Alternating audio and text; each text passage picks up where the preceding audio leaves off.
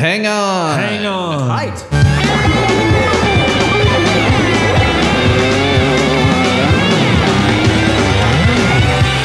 This might be a podcast. Boy. This might be a podcast. It might be Greg. It might be guest. And it might be Big Big Mass. Podcast popping in your ear. T M B Ps everywhere. We can't be silent. We love They Might Be Giants. And what are we gonna do with those that don't? This might be a podcast. This might be a podcast. Welcome to This Might Be a Podcast, the song-by-song podcast about the greatest band of all time, They Might Be Giants. I am your host, Greg Simpson, and I'm here with uh, cool, overall just cool dude and uh, Weird Al podcaster and comedian, Ethan Oman, and we're going to talk about the song Feign Amnesia off of The Else.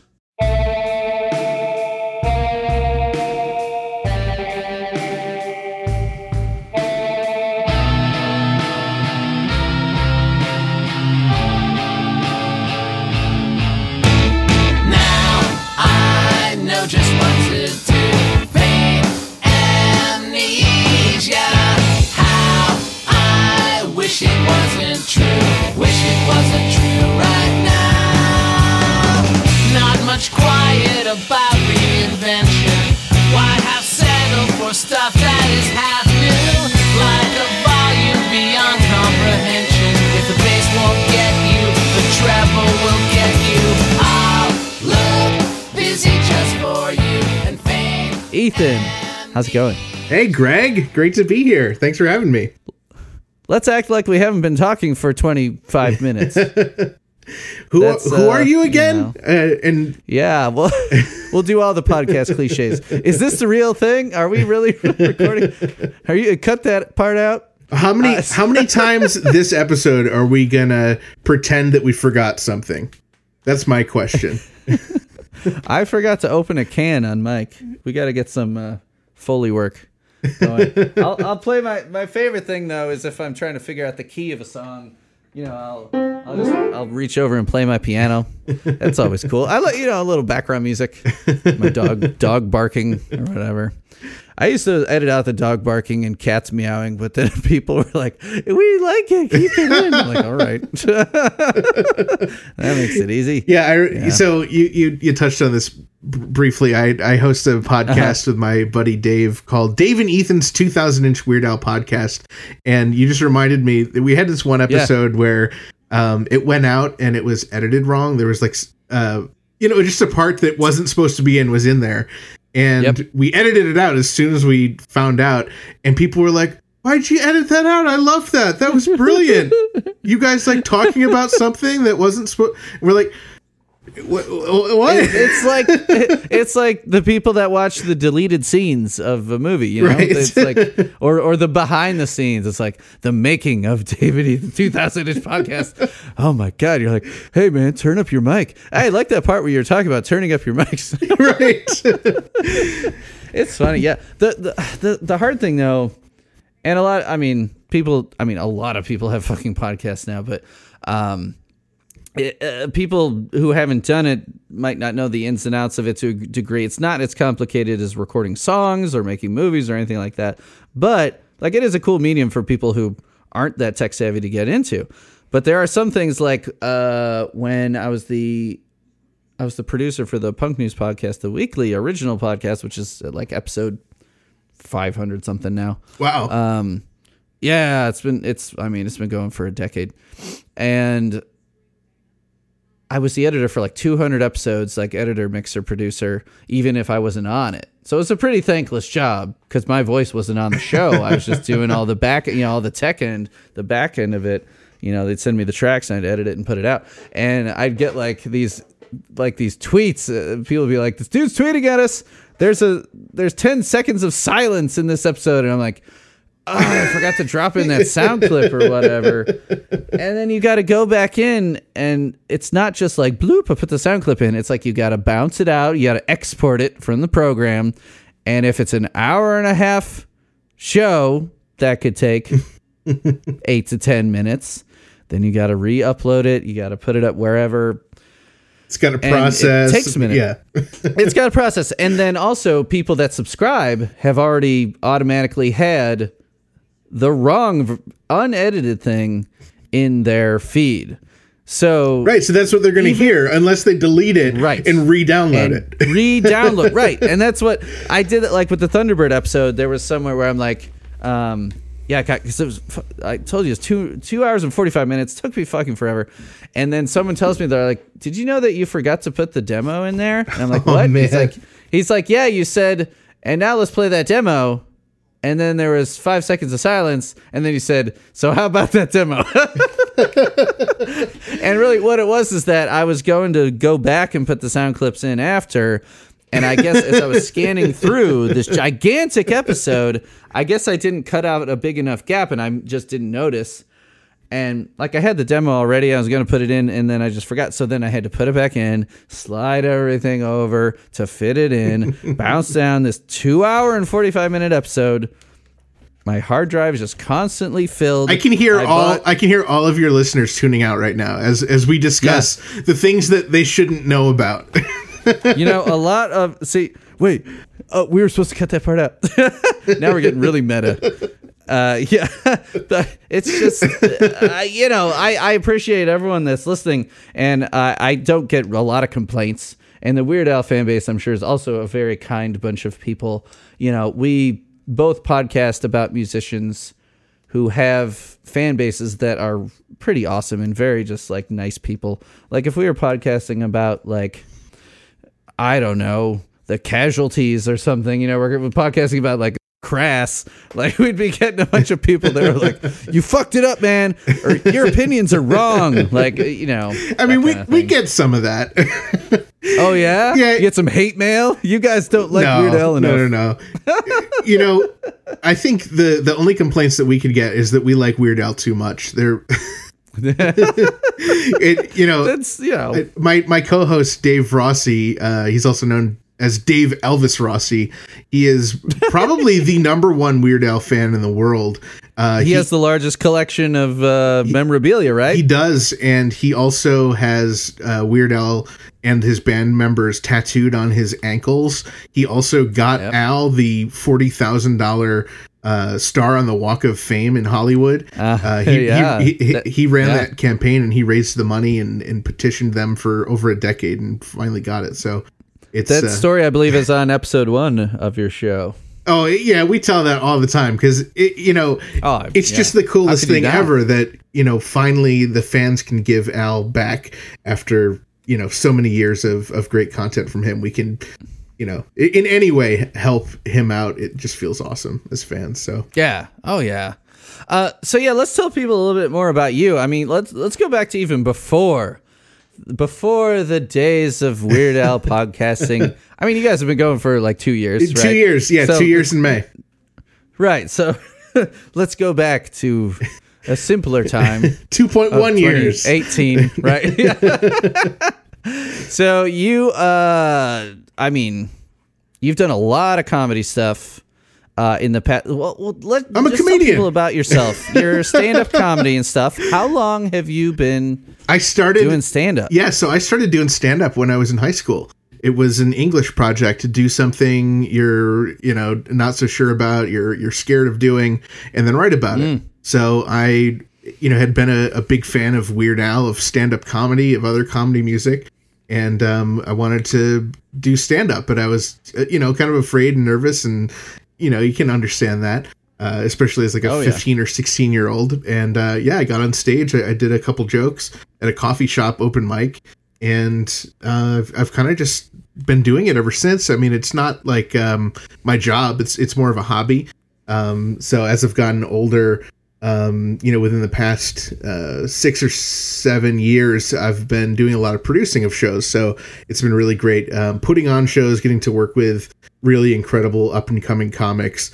Um, you know, everyone from... Yeah, so, so what is the best comedy show? Is that, uh, is that one of the things you're, you've, you produce the best comedy show? Yeah, right? So it, it's, uh, it's called pretty it's much... like a showcase? It's called pretty much the okay. best comedy show. And um, okay, P M T. Yeah, I'm like P M T. Yeah. Oh, right. Pre- it's right there in the logo.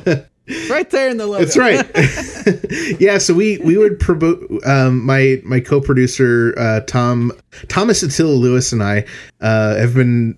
You know, it's so weird to talk about the comedy shows in the era of COVID because we haven't been able to do comedy in over a year. So that's been kind of weird. And, and it's, it's still too soon to really start back up anything. So everything's kind of in a, yeah. a blur in that sense, but we did the, the, the show, pretty much the best comedy show, uh, for about five years monthly. And then we expanded it into a, a, a two show weekend. And then, um, when the pandemic hit, we were doing three shows a month, um, in different cities wow. across New York and um, Western Massachusetts. So it's very awesome and weird. And you are you're you're where in New York? I'm right near um, Saratoga, uh, which is outside okay. Albany, which is home to The Egg, and um, it's a it's a great spot. And I, I, actually, it's it's crazy because I'm not that far from the Johns. They live uh, kind of yeah. in the Catskills, so I'm I'm probably like an hour from where they live. I don't know where they actually live. I just know about where they live. I'm not that kind of a yeah. fan. I've I've heard different things. I mean, they don't they don't make a whole lot of their personal life known, especially Linnell. You know, Flan's like his cats are fan famous. You know, a lot of pictures of cats, a lot of uh, political stuff. But John Linnell's son Henry plays guitar on the Roman very cool songs E P. Oh, very cool. Yes. Because he's like twenty-one now, I guess. Wow. But yeah, so they haven't really made public. One of them, at least one of them, does have like a summer home or whatever. You know, these rich, rich rock and rollers. You know, but I, I, I, I'm pretty sure that Flan still has a residence in Brooklyn. One of them might be in Manhattan now, but I'm not positive. Even people like John Ulis don't know, so so nobody knows. And we, we we really do we want to know? I mean, I, I think we, we like them for their music. We don't need to know what their mailbox looks like, do we? A, a little bit of mystery is, is is cool. Yeah. Yeah. So, um, you know, in addition to doing the comedy shows, I also have been known to produce and perform uh, storytelling shows, which is it's uh, a bit different than stand-up because it's all just true stories. Um, and I always, you know, mm. I tell comedic stories. I find people to tell comedic stories. Uh, so I do have a show called Storytime Time that has been around. Uh, I've I've done it in like four or five different venues, and I, you know, I'm talking to a, a sixth or fifth one, so we'll we'll see. That might come back, but um, yeah, I I love doing stand up. I love doing storytelling. I, I I love all of that, and um, I mean, obviously, I'm on this podcast because I'm also a huge They Might Be Giants fan. I'm not. Uh, I'm not at your level, you know. I, I'm I uh, well, I'm not at my level of Weird Al fandom. As a They Might Be Giants fan, I I, I don't have the yeah. massive collection of They Might Be Giants stuff. I don't have the encyclopedic knowledge. Uh, there's only enough for one in my brain. So Weird Al takes that place. Dude, oh, I hear that, you know. But I, I owned Weird Al cassettes before I ever owned a They Might Be Giants C D. I mean, I wow. still have I still have my cassettes. They're right upstairs up with, on the C D shelf. I've got. Um, Yeah, I've got Weird Al on four different mediums. I think I've got in three D on vinyl. I think that's the only one I got on vinyl. Um, I do have on my wall of forty-fives there. Oh, yeah? I've got, uh, um, what do I have? Uh, another one rides the bus. seven inch T K? On the wall. T K Records? Um, yeah, yep, uh-huh. Cool. Uh, I have on cassette.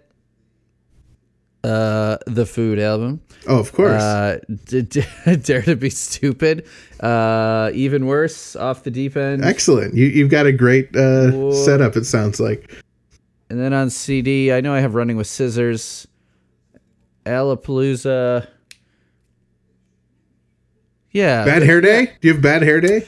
I do have Bad Hair Day. Yeah. There was there was there was a little while there in college where I wouldn't say that like I didn't I I never. did not like Weird Al, but you get to that cool college phase. You're like, what? Well, I kind of, you know, I I would still listen to Weird Al, but I didn't buy a couple of albums, so I had to go back. I had to go back for Alpocalypse, and um, I'm still waiting for my cool college phase. By the way, it's, I haven't gotten there yet. But on Punk News, on Punk News, I reviewed Mandatory Fun on Punk News. I remember talking to our because I've been writing for them for forever, since two thousand two. Wow. So when Mandatory Fun came out, um, I I I, I searched the database, and I'm like, hey, uh, outside of our reviews editor at the time, I'm like, what do you think the people would think about a Weird Al review? Like, we haven't reviewed anything uh, of his. And so, yeah, July seventeenth, twenty fourteen, I reviewed Mandatory Fun. I gave it uh, four out of five stars. What? And I tell a whole bunch of stuff. You know, it's not off the deep end. It's great, but and it only so charted like, wonder, at number one on the Billboard charts for the first time well, in his, his career. his release, his release, uh. schedule there with all the videos on the different sites was genius. Like he he's a guy that, like They Might Be Giants, has kind of kept himself abreast of like the technologies and tried to not become like a dinosaur. Like, despite, you know, these guys, I mean, they're close to the same age, you know, him and the Johns, they got started around the same time. Oh yeah, totally. Um, but like they've they've both like like They Might Be Giants putting out Long Tall Weekend as like the first major digital only release, you know, in nineteen ninety-nine, and um I mean, yeah. Weird Al has found ways to stay relevant, um and of course just through the parodies and the references and stuff. But like, I'm like, do you think our fan base will go for it? And like, yeah, I don't know. I'm like, I think they will, because no matter how tough of a punk you are, it's like, Weird Al's a god, he's a national treasure. Like, who doesn't like Weird Al? And absolutely. I was right, absolutely. Like, I'm I'm looking at it right now, and there's a ton of comments, and they're all positive. Like, on Punk News, it's still one of those sites, even today, where if, like, you know, someone reviews, like, the last Kendrick the last Kendrick Lamar album, uh, so I remember when someone reviewed that, there are still people that are like, I come here for punk news. This is, what is this, rap news dot org? And I was like, really? But, like, no one said that on the Weird Al. They're like, I, this isn't punk music. Like, everyone was like, I love Weird Al. I saw him here. Like, all these little stories. um, yeah, someone saying, uh, uh, oh yeah, Foils. Foils is the shit. Them lyrics, lol. Like all Al this, did a uh, yeah. Um, he was the first concert I ever went to. All this kind of stuff. Al covered. Everyone loves the him. Ramones recently. Uh, well, recently in the last couple of years, he uh, he covered "Beat on the Brat," and it's fantastic. yeah. yeah, I, I've I only saw him. I've only seen him once. I mean, living in the Midwest, and really, I grew up in Chicago, but I've lived in mainly these smaller towns, like, you know, the Quad Cities, uh, on the Iowa border, Bloomington, Indiana, Lafayette, Indiana. Yeah. Like, I went to Indianapolis to see him, and uh, it was the Mandatory Fun tour, and it was fucking amazing. So, like, I never saw him as a kid. I saw him as an adult, but I was how, still, like, how many stars? how many stars? How many stars for the live show? Yeah. Oh, perfect. Fucking five out of okay, five. I okay. mean, no doubt. I'm just checking, like, if I need to uh, feign amnesia and turn off this podcast. Okay. Yeah, he puts, he, you know, there is no one who puts on a better live show than Weird Al. Um, I'll, I'll say that as a, a yeah. They Might Be Giants fan. They are great. They don't come out in costumes. They don't have, you know, video segment. I mean, there is just, it's, well, it's a, they have. Right. But it, his show is done like a Broadway show level of sophistication with these costumes. Oh, it's yeah. just, it's incredible. And anyone who and hasn't he did seen the no him strings live. Attached, I mean, he's toured with an orchestra. You know, it was like, insane. All this yeah. crazy stuff. Yeah, I saw yeah. eighteen shows I mean, on that tour uh, in twenty nineteen. I, I know. I was scrolling through your stuff just to see what what I had missed, and I was like, man, they did a lot of bonus episodes for that tour. We sure did. That's pretty great. Yeah, and it was great. So wait, where does where does Dave live? Dave's in New Jersey. He's uh, just outside of okay. New York City. All right, so I, I knew you weren't that far apart. I couldn't remember exactly. Yeah, about three hours apart. Um, yeah, I mean, yeah. For for the United States, that's not that far. Right. um, yeah, me and my, my best Midwestern co-host, he grew up in Rockford, Illinois, but now he's in Cleveland, so that's like, you know, a full day's drive. Right. But, um, but yeah, so like, uh, let's see, what was I gonna? Oh yeah, the so in They Might Be Giants' defense, they have done some crazy stuff uh, live. Have you have you seen them live? Have I seen them live? I mean, I've probably seen them ten to twenty times. I, I can't. Okay, I don't. Right. I don't know how many, uh, but it's definitely up there. Um, I was just checking because yeah. again, I'm at a disadvantage. I, I mean, I saw them in Iowa City, Iowa, you, oh, you, Bloomington, you've seen them Indiana, three times. And Indianapolis. They Might Be Giants. I've seen Weird Al once. They Might Be Giants three times. Okay. That's it. Okay. That's it. I don't live in New York. I'm I saw They Might Be Giants twice in one day once. Fuck you. Was it was it a kids show, adult yeah, show? Yeah, it was, was it amazing. Yeah. I, I was. I, I feel like most of the people at the kids show were there for their kids, and um, so it was open seating. And I brought my little brother because I figured he'd love it. He was young at the time. Yeah. But I went nice. as a, a Giants fan, and I got to sit right in front of the stage with him, and it was incredible. So what, what year was this? What what album were they touring on? Uh, you know, I don't even know. I, I feel like it was uh, it was it must have been Numbers. Uh, Here Come the One Two Threes. I, th- yeah. I think it was that yeah. tour. Um, okay. I think yeah, that would have been two thousand seven. Mm, that sound right? Maybe. I think it, I think it. Well, based on your brother's age, yeah, I'm not sure, but he had an yeah. awesome time. I mean, yeah. And then that's great. It was. Um, I'm trying to think of what the adult show was, but it was incredible. It was just. I mean, the Egg in Albany. Um, you know, obviously there's yeah. the the song about it. They have a song about uh, it, yeah. Or t- technically two songs if you want to count both versions. But um, sure, uh, it's it's like probably the best place in the world to see a show because it is shaped like an egg, but the acoustics are incredible. It's super, um, you, you know, it's probably like eight hundred to a thousand seats, but it's set up oh. in a way where you can sit in the back row and have as amazing of a time as if you're in the front row. It's just, it's the coolest, Great. greatest venue. And I love seeing them there. Uh, I've seen them there probably at least three or four times. Nice. Yeah.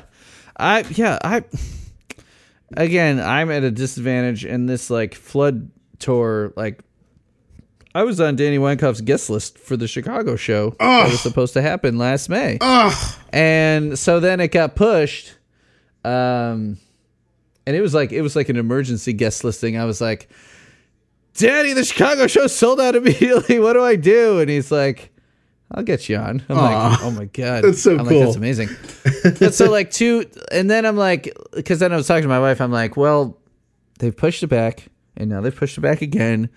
Do I still assume that I'm on the list or do I remind them? Is that an asshole move? And so we ended up just buying tickets to the Saint Louis show because that's the close. I mean, that's three hours from here, three and a half. So, I mean, like, I still will plan to contact Danny and be like, you know, if you want, I, I mean, I'm not gonna like push my way backstage, but I'm like, hey, if you want to like, uh, you know, meet, I'd love to meet you in person. I've talked to him so many times, right? Yeah, you know, so we'll see, we'll see. Um, but what's so talking about Weird Al's show? What out of all the times you've seen They Might Be Giants, what do you think is the the craziest thing they've done that might rival some of Weird Al's on stage performance antics? Oh man, I mean, when.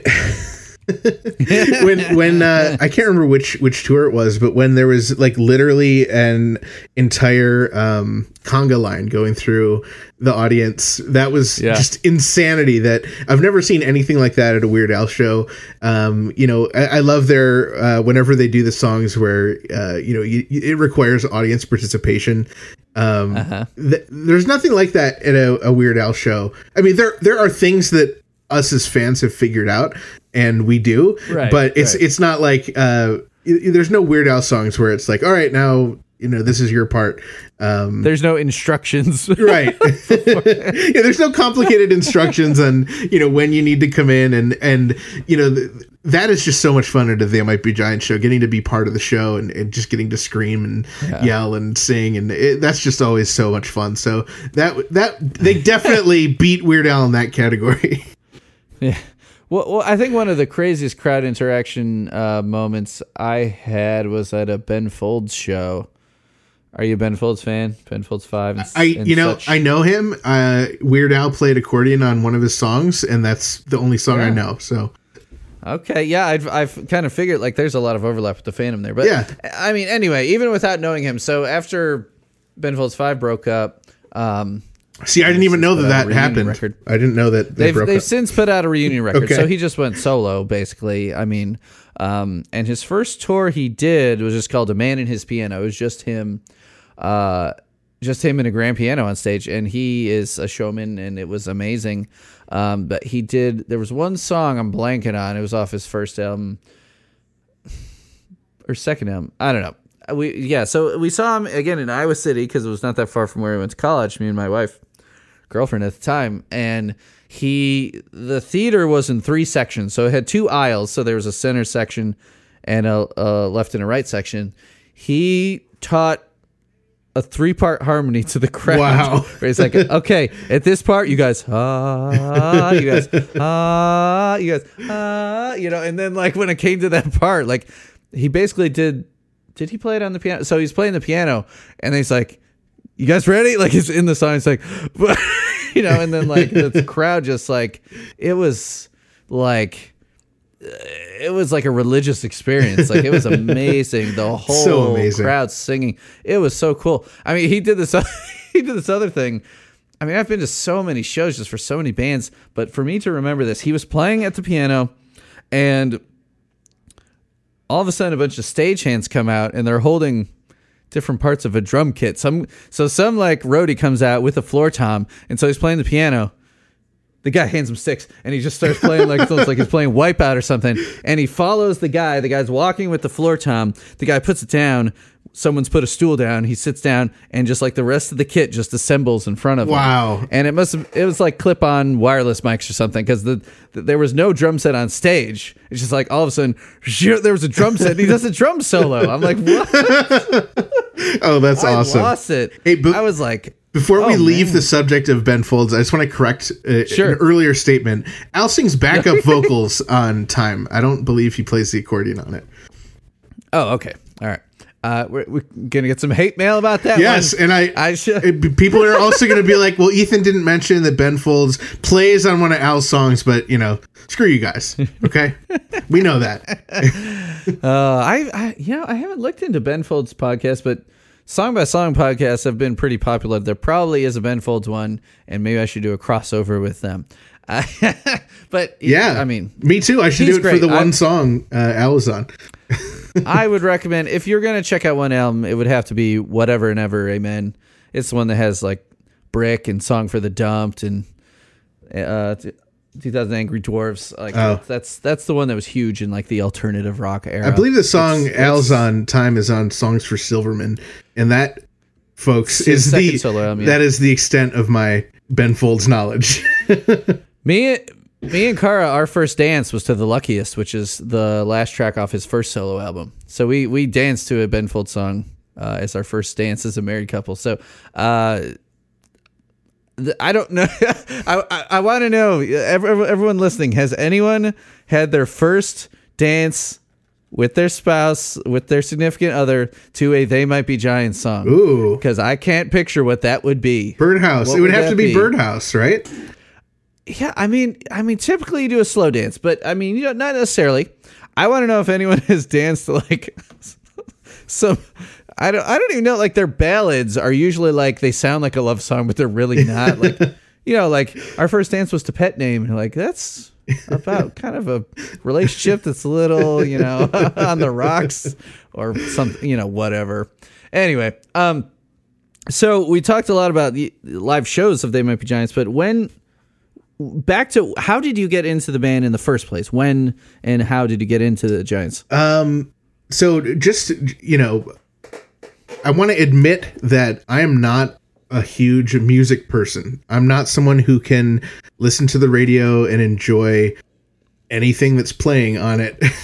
I listen to Weird Al and I listen to They Might Be Giants and a handful of other musicians. So I really, oh, wow. I really have very specific taste.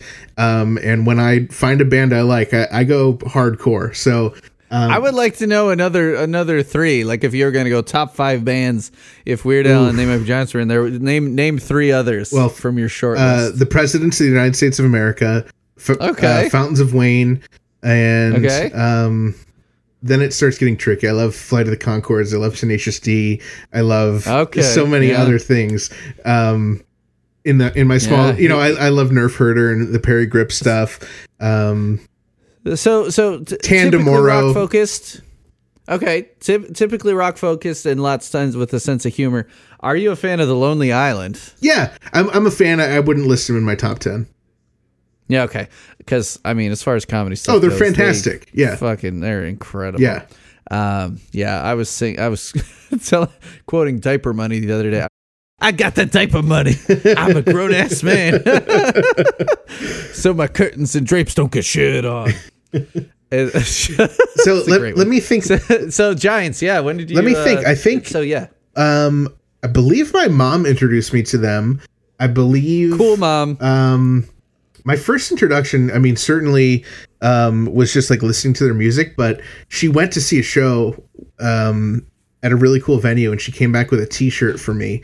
So I would oh. wear that all the time. It was the uh, the black T-shirt with all the the um, song titles in white, in the shape of a yeah. T-shirt. Um, so yeah. I would wear that all the time, and I would just lie to people and tell them that I saw They Might Be Giants. Um, so wait, how old were you at the time that she didn't take you along? It was like an eighteen plus show or something? It, or? it was, you know, my parents are divorced, so I think it was just like a, you know, opposite weekend kind of thing. Um, okay, but I was I probably you know, eleven or twelve. Um, okay. I'm not really sure. I know it was sometime in middle school. And, um, I don't know when it, it became like a just listening to it with my mom in the car to me obsessively hunched over my C D player, listening to it nonstop. I'm not sure when that actually happened, but um, Severe Tire Damage was really the first, my first introduction to them. So, um, yeah, you know, uh-huh. a lot of the live versions of stuff are, are the, you know, the original way I, I heard them. And um, yeah, that's an interesting way to yeah. do it. Well, also, I mean, getting hooked with Doctor Worm. I mean, that's oh yeah. Uh, I mean, everything on that album is. I, I mean, it's essentially an album of the hits. So, uh, you know, there's it's it's, it's hard to yeah. not get hooked after hearing that for the first time. Um, and then just you know, as I s- started exploring the music myself, I just continued to get hooked and hooked and hooked. Um, and um, I have always considered uh, The Else to be my favorite album. And nice. um, wow. it's, yeah. it's up there with John Henry for me. Those are my two favorite albums. Um, and I, I interviewed John Linnell on my old radio show at one point, and I told him that, and he, he, um, he was really interested to hear that those are my two favorite albums. I can't remember what he said yeah. to that, but he was like, oh, that's really interesting. yeah. So, so these aren't, there, there's no, these, these weren't preserved. Uh, you don't have like a cassette buried somewhere. I have them somewhere. Uh, oh yeah, totally. Interview. Yeah, I, oh, I interviewed man. Flansburgh twice, and then Linnell once. I believe there may have been an extra one in there. I mean, because I'm sure they're just bombarded with, or they just assume that everyone's album is Flood. I mean, I don't, I, I don't know. It's hard to say yeah, what I don't they know. think. I really, and I've never interviewed them. But The Else, I, I mean, John Henry. I mean, back to John Henry. It's. They're, I mean, obviously, it's got the distinction of being the first full band, right. you know, human rhythm section album. But I think I've talked about this with a lot of guests that it's almost like uh, to them, like the black sheep of the catalog. I don't think they realize how much uh, people love it and like how much the album means to a lot of people. Um, because I think at the time they got a lot of shit for not being a duo anymore. Really? Like, it seems ridiculous okay. to think about now. Yeah, but like at the time, it's like, you guys sold out. You got that song Rhythm Section One, Ed. You, you, said, you said you'd be a duo forever. Like it's the whole, like the nineties thing, cry and sell out or whatever, like, which is ridiculous. Um, I don't think they ever had that thrown at them. I mean, they were on Elektra a couple albums prior to that, but it's just weird. Like people think they like own the band or something. It's like, how dare you change? Add members. What are you doing? So I think like there's kind of maybe not that it's like a sore spot for them, but I think maybe um, it kind of like put a damper on the excitement of the album or something, because I think the album did get a lot of praise and maybe some critical, you know, a lot of attention for being the first, you know, non-duo album. But I think they also got some like fan, you know, flack for it, I guess. Um, But people like people a clamor for those songs, and they they only play a handful of those songs live. Like yeah. there are some John Henry songs that they haven't played since the John Henry tour. Like it's it's nuts. And then The Else, so the the more to the topic at hand, The Else is one of my favorite albums as well. And I listened to the whole oh, cool. thing today. And it's yes, it's one of those albums. I mean, I, I feel like there's at least one album for. Oh, I I would be remiss to not mention Stephen Lynch is another absolute favorite of mine. Um, mm-hmm. And I'm I'm thinking about like each each artist I love. They, there's always at least one album that just kind of I like listening to in order. Um, I like I'll just if I'm on a car trip and I just want to listen to an album. Like sometimes I'll just do, you know, random, of course. But if I just want to listen to an album, The Else is the first one I always go to. I like listening to it in order. I like how it progresses. And I think it's a lot more than just Mesopotamians. I I love Mesopotamians, but that's my least favorite song on the album. And I... I least favorite? Wow. Yeah, I, okay. I think that... I, I it annoys me that that's like... You know, I, I've talked to some fans who are just like, I, I've heard that I've the heard else. It, yeah. Oh yeah, that's the one with Mesopotamians, uh, like, and no, nothing else good. And it's like, shut up. That's- but, no, no, no, no, no. Yeah, but I, I have heard from fans that, not that they don't like the Else, but that, like, especially the New York contingent, they're like, we've heard it so many times, and I'm like, hey, if you were in a cover band that covered that song and you played bass on it, like I did, if you learn Danny Weinkampf's bass part, you'd listen to it a million more times to just hear that bass part, because it is just so, so fun. It's so, it's so good. It's, it's such a great song. it's, and it's not that I dislike the song. It's that I wish the other songs got the attention that it got, because yeah. I, I feel like yes, there's some yeah, really great course, contenders yes. on there. It's like I, I mentioned Fountains of Wayne. I love Fountains of Wayne. I love all their music. Stacy's Mom is the only song people know, and it's not their best song. They they have so much more to offer, yeah. and that's how I feel about Mesopotamians. Yeah. Is that the Else has so much more to offer, like Feign Amnesia. I, I th- yeah, yeah, and I, I think that's a common problem for bands that uh, it, it is very infuriating to like real like true fans of a band when other people would consider them like one hit wonders. Because like yeah, Fountains of Wayne is a perfect example like that. You know that song.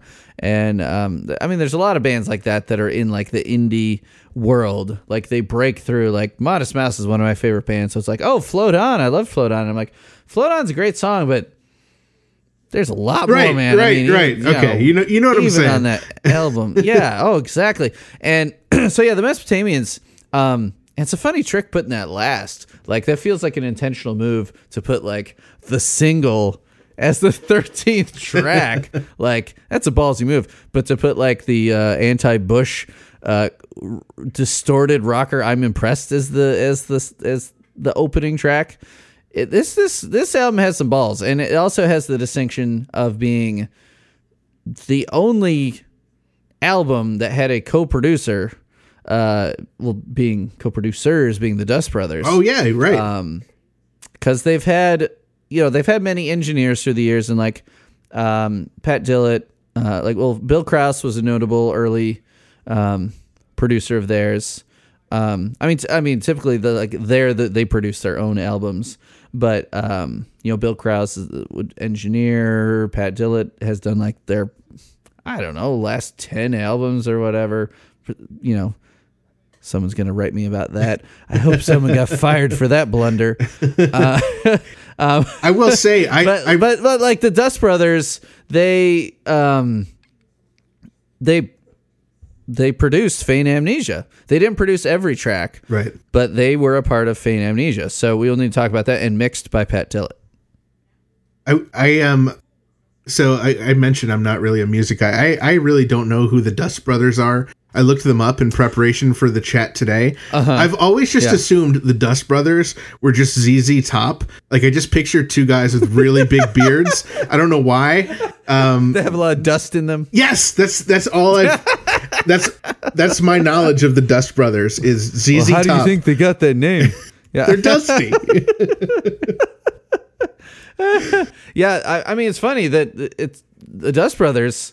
One of them we share. One of them shares the last name with me, Michael Simpson, uh, aka Easy Mike, and then John King, aka King Gizmo, are the Dust Brothers. And so what? So tell us, what did you learn about the Dust Brothers while uh, while looking this up? Were, were there things that you had I, heard? Okay. You're like, oh, so I looked it up earlier. I, I don't have it in front uh-huh. of me, so let's see what I, I recollect, and you can you can test me on this. I believe okay. they did something with the Beastie Boys. Um, yep. I, be- Paul's Boutique. I believe they did.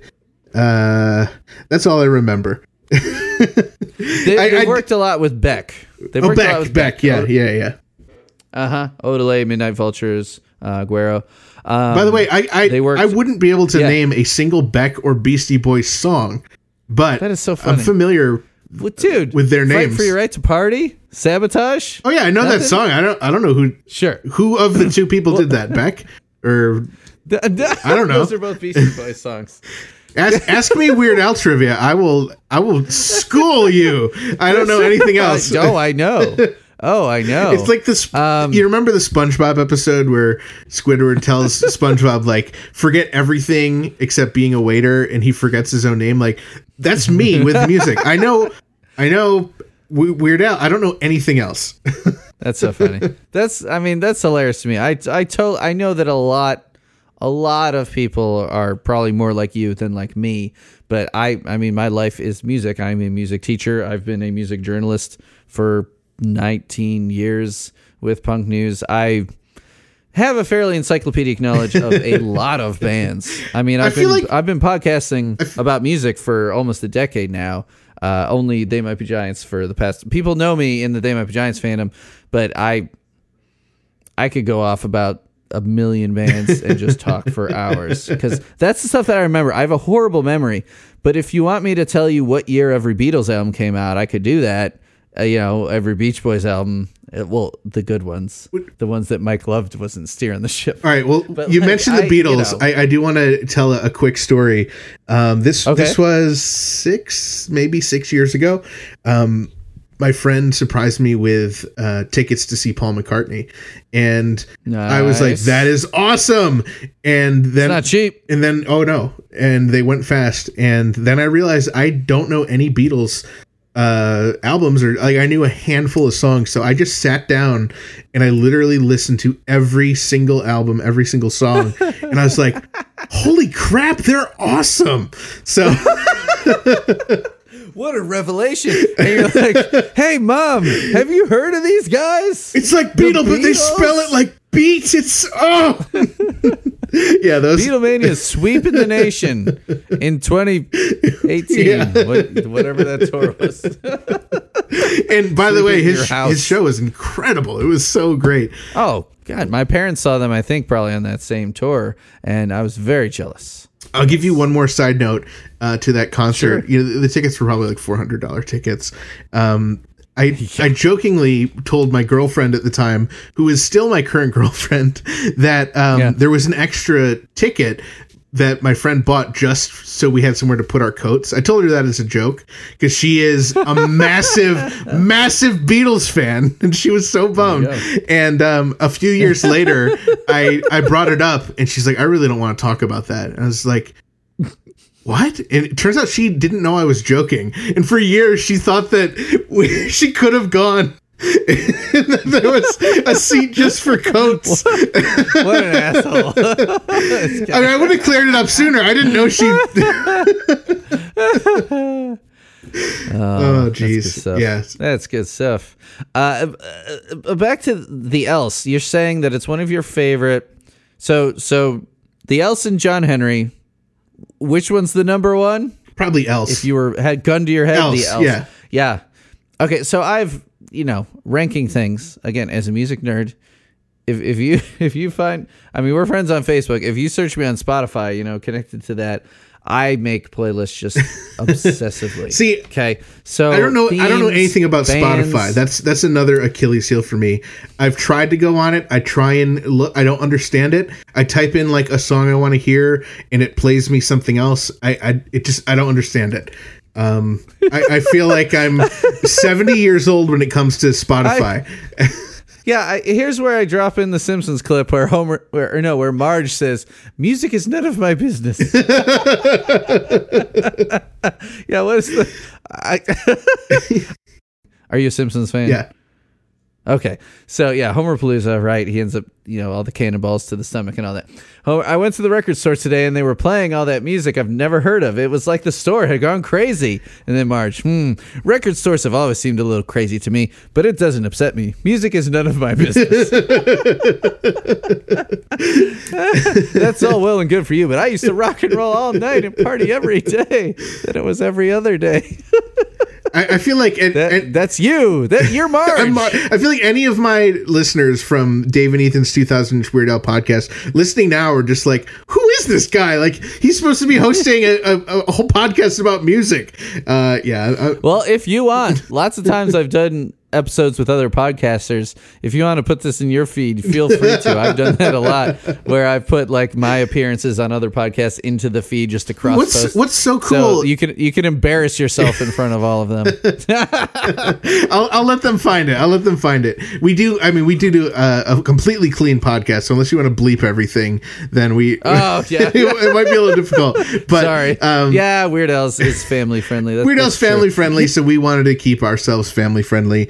Um, yeah, we have the explicit logo next to ah, us. Ah, see, we it's, don't. We're on, we're on the Punk News Network. I've it was set the precedent um, with my other podcast as well. We're like, our catchphrase over there is like, hope you liked the episode. If you didn't, fuck off, it was free. I love that. That's like our catchphrase. I, I would say yeah. uh, among Weird Al fans, and I, I don't know the the reverse conversion ratio, but I would say at least seventy percent of Weird Al fans are also big They Might Be Giants fans. That's what I've yeah, I've yeah. noticed in talking to um, a lot of people who are Weird Al fans. So I, I haven't done the reverse. Oh, yeah. I do know that there are big They Might Be Giants fans who are big Weird Al fans too, but I don't oh, know yeah. if it's quite Can seventy percent. Confirm. Yeah. Yes, I can confirm. Um, and I think, you know, growing up, so like uh, my love of accordions was was was stoked by, by many people. I mean, my grandfather, who I did not know very well because he, he died when I was uh, six. My mom inherited his accordions. Um, it's just, you know, it's in my, my Polish blood, this accordion playing. And then, I mean, Weird Al being, I mean, out of like maybe... I don't know how many cassettes I bought. You know, I probably bought a lot of them with my own money. And then very quickly, it was the C D era. So I was buying, I mean, my first two C Ds were the Beatles' Magical Mystery Tour and the Who, Who's Next. Uh, and then shortly after, I'm sure, was some some They Might Be Giants stuff. Apollo eighteen was the first one I bought. Ooh, cool. Um, yeah, yeah, I got into him in like ninety-two, ninety-three, thanks to a friend, my friend Patrick, who was on the Anna Ng very episode of this show, like episode six. I don't wow, know. Wow, cool. So props to Patrick. But um, out of the cassettes that I owned, and I think I still have all of them. This is not including my band's nineties cassettes and all the local Northwest suburban Chicago bands. But out of all the like real cassettes that I owned, out of the twelve cassettes, I think eight of them were Weird Al cassettes, you know. Wow. And then it was like M C Hammer, uh, Teenage Mutant Ninja Turtles soundtrack. uh, actually, I think... Teenage Mutant Ninja Turtles two Secret of the Ooze soundtrack. Wow. Which had featured Vanilla Ice doing ninja rap. That sounds incredible. Yeah, so classics, classics like that. I'll look it up um, on Spotify. Weird Al, I've kept them. Yeah. Ninja, ninja, rap. It, oh, go ninja, go ninja, go. I still, that's how good of a song it is. It is baked into my brain. Vanilla Ice. And uh, Ice Ice Baby has persevered. A third grader at one of my schools did a dance to Ice Ice Baby for the talent show this year, twenty twenty-one. Wow. It has persevered. Yeah, so anyway, um, I, you know, I was thinking when you were talking about how few bands you're in, how ironic it is that you, one of your favorite artists is a parody artist. And I, that does songs that reference other bands' songs, and you not knowing the originals. It's just it. But with Weird Al, it almost doesn't matter. And I still to this day, I hate the song American Pie, but I will listen to the uh, Jedi. I will listen to Jedi. Uh, the Saga Begins. Yeah, the Saga Begins. Right. I couldn't even remember because it's not like a play on the title, yep. like most of his uh, parodies. So the Saga Begins. If that song comes on at a wedding, I hate it so much, I will, first of all, get off the dance floor, but second of all, just try to sing louder than the P A and sing the Weird Al lyrics instead of the Don McLean bullshit. I hate that song. I mean, you know, the topic, you know, the day the music died and all that, uh, obviously, good topic, bad song. Um, hor- horrible song. So it's like it's like the achy breaky song. I'm like, right, this is right. like the one Weird Al Uh, song that makes fun of the original. Like, so great. Because I, I got a couple kids in my choir, especially, that are huge into Weird Al. And if we get done early, they're like, put on White Nerdy. Oh, that's put on awesome. Paradise. Do, oh, yeah. Do you guys dude, sing? I'm, I'm spreading the love. Have you, have you guys sung a, a Weird Al or a They Might Be Giants song? Well, Uh, my first graders, we've done uh, three years in a row. I've done a first grade They Might Be Giants program. Nice. They're all on YouTube. Oh, cool. YouTube. If you go to, well, I've, actually I started the, if you go to, if you search Mister Simpson on YouTube, you will find me sitting at the, at my drum set.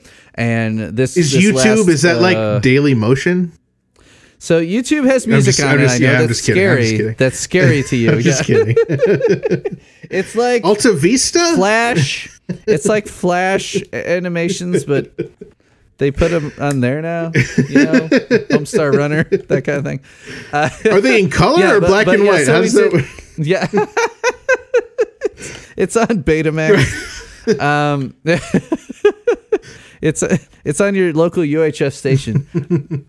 Reference. Hey, I caught Get it. That reference. I caught it. I've I've I've owned U H F twice on V H F and uh, twice on V H S and. uh And on, on D V D, of course. I rented it from Blockbuster like every week until the guy was like, do you want to just buy it? You're renting it every week.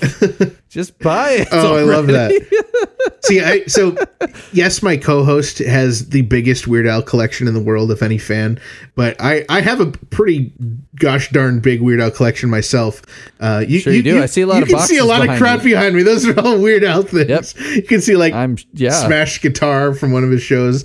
Um, oh man, was it for uh, "You Don't Love Me Anymore"? Yes, what was it? Yeah. What did he smash it for? Yeah, it was awesome. I did, see, I see, I, I know my Weird Al. I so you, I'm sure. You mentioned owning podcasting. You've learned more and more about him. I've learned a lot more about They Might Be Giants just doing the podcast.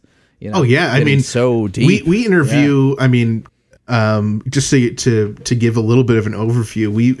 Um, yeah, we interview members of his band, past and present. I mean, he's had the same band um, since the early nineteen eighties. Um, but which says which says uh, uh, f- for his character and how nice of a guy he clearly is. He's not one of those guys that's just oh, like, oh, he seems like such a nice guy on T V. If you can keep a band together that long, oh yeah. Cle- clearly you're doing something right. I mean, I, I've so, I've met Al many times. I've talked to him personally.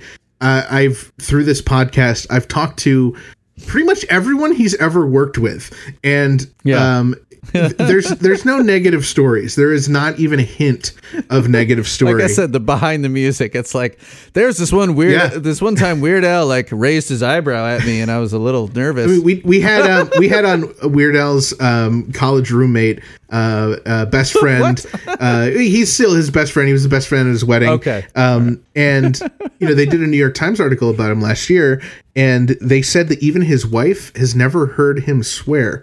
And so I asked his friend, who's been his friend since college, I said, "Have you ever heard Al swear?" And he has heard Al swear twice, and Al doesn't agree with one of those. So, like, he debates. He doesn't even happened. swear. He. In his personal wow. private I, life. Okay. In college, he didn't even swear. I mean, Al has... Yep. There wow. are no skeletons. I mean, we we said well, that... I want to know what the one swear was. You're allowed to swear on this episode. what, what was the one swear? Uh, and what was the context? Okay, so uh, if, for anyone who's interested, we actually bleep it in... We bleeped... So... so this is an exclusive yeah, th- premiere. This is exclusive. This is exclusive. Um... So Joel Miller is his name. We did a three-part episode with him because we spoke to uh, Joel for nearly three hours. Probably wow. the greatest interview we've ever done. It was the most informative. We learned, like Dave and I, we know everything about Weird Al, and we were learning stuff left and right talking to him. And he is insanely funny. Yeah. So I recommend it. It's a three-part episode. It's episodes one hundred, one oh one, and one oh two inch. Um, our, our show's the right. two thousand inch Weird Al podcast. So right. each episode's another inch. Um, Which I think you also maybe would have to explain the two thousand inch T V yeah. thing. I mean, because, you know, it's it's a song. Yeah, there's a song on Al Palooza called Frank's two thousand inch T V. Um, yes. And it's one of the greatest Weird Al songs. Uh, certainly one of his greatest original songs. I think everyone yeah, can agree. Yeah. It's just, it's a beautiful, it's a really great song. Oh, um, it is. But You Don't Love Me Anymore. Like I mentioned, that one will always be, you know. You slam my face down on, and the Robert Goulet oh, all that, cameo all in the video. It's just all right. Yeah. Yeah. So, so, so it's Dave and Ethan's two, two thousand Weird Al podcast. The idea was you know, if it's a two thousand inch T V, like what would a two thousand inch podcast look like? And that, that was just really funny to us. Um, You'll get there eventually. It's a lot of episodes. So, so his roommate, uh, so what was the swear? Yes. I okay. So, the, uh, yeah, there, so there were two times. Um, the first time they had a, um, a cardboard cutout of like a Playboy Playboy bunny or something, and they hit it like Whoa. At the top of the stairs with the lights off. So Al like walks up the stairs, isn't expecting it, sees someone, you know, naked woman right in his face, and I, I think he he said uh, the S word. Uh, and then I believe there was I, I, I'm blanking on it right now. We actually re- so he said like, oh shit, or something, because right, he was right. scared by this naked woman standing there. Yes. Do you not swear? I know you don't swear on your podcast, but you're a comedian. You gotta swear. Oh, right? I swear. Oh yeah, bit? I, I I've got a very sure. foul uh, language. I think I've already sworn on this podcast episode. Probably. I don't even. Know. I don't notice either. Like, well, I, I have to. I have to pay attention on my podcast, but I'm not. I'm not on that. You know, that switch isn't on right now. Um, See, we're almost the opposite because my day job, I cannot swear. Right. It's an elementary school teacher. So it all comes out on the podcast and, and around my wife, who my wife, who also can swear like a sailor. Oh yeah. I, um, I, yeah, I, I'm a, I, so then was that the contested one, or is that the one that Weird Al confirms was? So there was another one where they were backstage at a show and, you know, I'm blanking on it right now. Uh, and he said the F word. Oh. That's what Joel wow. says. I, I don't know which one Al contests, but um, he heard it in a movie. I don't know who let him watch that movie. But so what we did, what we did on our podcast is when Joel says S word, like literally S word, we bleep that. So you don't even know what yeah, word Al funny. Actually said, but exclusive that's funny. For, for this podcast. Yeah, yeah shit and fuck. He said shit and fuck, yeah. according to Joel. When I was on uh, Sadie Hawkins pod, the Reliant K podcast, they don't swear either. They were, I mean, I don't think they're as religious of a band anymore, but they were kind of like a Christian punk band. Okay. Like not like super Jesus-y, but like there were themes and stuff like that. So they were kind of, um, uh, so they don't swear on their podcast. It's, it's a husband and wife. Um, and my friend, uh, yeah, Dan, who actually just left me a voicemail to put in the episode I'm editing right now. Uh, Dan Leary in L A, he uh, he edits their episodes, and when I was on, I was on an episode of theirs because Reliant K covers Doctor Worm. Whoa! On the C P that they did. Oh, cool! So he, he's like, you got to be on this episode. So I was the guest on that episode, and and I asked the same thing you asked me. I'm like, can I swear on here? And he's like, typically we don't swear, or sometimes as a joke, and then we'll bleep it out. And I'm like, well, in that case. Motherfucking shit, fucking! I just like went on this whole string of epli- expletives, and so in the, in their episode they beep beep beep. beep. we we had sometimes a bleep is almost funnier. Oh, totally, totally. We yeah. we had um this guy. His name's Jimmy Zavala or Jimmy Z is what he goes by, and he was only on a, a handful of Weird Al tracks, uh, playing saxophone and or harmonica. And this guy, okay. he, he's just a he's an eighties musician. He Every other word was fuck, shit, cocksucker. I don't know. He wasn't being negative. Spends a lot of time around rock and roll. That was just yeah. how he spoke. And mm-hmm. I, I I counted. I think there was like two hundred bleeps in the, the one hour interview. That makes a lot of work for you. It yeah. did. And it made even more work because we thought it would be really funny to release a Patreon exclusive where you could actually hear it unbleeped. So I we did that. That's what the Sadie Hawkins pod does. Oh, they do? Okay. We don't do it yeah. for all of our episodes, but that one we were just like, there's so many bleeps. I bet people would appreciate hearing them. Yeah, I, I don't think it's as much work for them because they're the two co-hosts and they just try not to swear or whatever. So I don't think it's a common thing that they're having to bleep oh, okay. or yeah, release, yeah. you know, like unrated edition, yeah. uncut, unrated, director's director's cut. Yeah, bonus scenes. Yeah. Oh, man. So uh, we probably should get back on topic. So th- just behind the scenes, everybody, if you want the deleted scenes or the behind the scenes of these D V D extras, we talked beforehand about how. Uh, the, so usually I email my guests a day or two beforehand, a whole string of links to the wiki if they're unaware, to demos. I sometimes will include M P threes if it's stuff that's not even on YouTube. You know, there's just so much stuff out there. Links to live versions, to covers. Feign amnesia ain't got shit. No. Just to keep up the swearing. Uh, there, I mean, it's twelve out of thirteen track on The Else, which, like I said, I agree with you. It's it's your favorite album. It's probably my fifth favorite album. And when they have as many albums as they do, that's pretty high. Oh, yeah, yeah. What, what, um, I just, I, I'm a noob. What is your favorite album? I'm just curious. Uh, Apollo eighteen. Okay. I mean, that first, the first one, it all, you know, they stick with you. Absolutely. Um, Apollo eighteen, followed by Lincoln, followed by Mink Car, followed by probably The Else, um, and then maybe Flood. Okay, okay. It's hard to say. It's hard to say. After that, it gets a little bit fuzzy because I love what they what fans call the Pink album, their debut, their self-titled album. Mm-hmm. But as far as like the new stuff goes, like if if you're gonna break it into decades, okay, because they're they're about to hit forty years as a band. Um, Weird Al's hit the forty year mark, right? Yeah. When was his first release? Eighty. Well, I mean, how do you want to break it down? I mean, I don't know. Like the first released song. I mean, so like, it's it's hard to even you know. The first time he was on the Doctor Sure. Demento show, the first single that came out. I think it's it's safe to just go with the first album that came out in nineteen eighty-one. Uh-huh. So yeah, forty years. There you go. Yeah. So eighty-two uh, was when the band formed. So again, it's splitting hairs. They formed uh, going on forty years ago. Their first album wasn't until eighty-six. But um, anyway, if you break it up into decades... You know, my favorite eighties album, there's only two of them, would be Lincoln. My favorite nineties album would be Apollo eighteen. My favorite two thousands album. See, here's where it's tough, because I love Mink Car. It's a very special, like, college-era album to me. The first time I saw him live was the Mink Car tour. But The Else, like, being in the same decade, the only reason it doesn't top the decade is because Mink Car is in that decade. So, the, yeah, so of the two thousands, Mink Car and The Else. And then of the twenty tens... Probably Nanobots, though I Like Fun was incredible too, and very much a fan favorite despite being one of the newest albums. And uh, yeah, they're about to release their first one of this decade. So will that be your f- favorite of the decade? I think it automatically gets that title when okay. it, when it's released. Right. They've they've released two songs, and they're pretty good.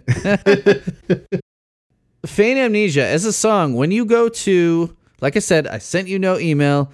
You were getting all worried. I'm like, dude, it's fine. We'll figure it out. We'll bullshit. The thing is... And we've been talking for an hour and a half, so it, I don't think it's a problem. The thing uh, is, though, I thought that the email was it. something different than what the email is. You're explaining the email to okay. your audience now, but I thought the email had all this secret information about the podcast, about how we're going to connect. Oh, I, I just... just you, you were, you've talked to me about this email for months.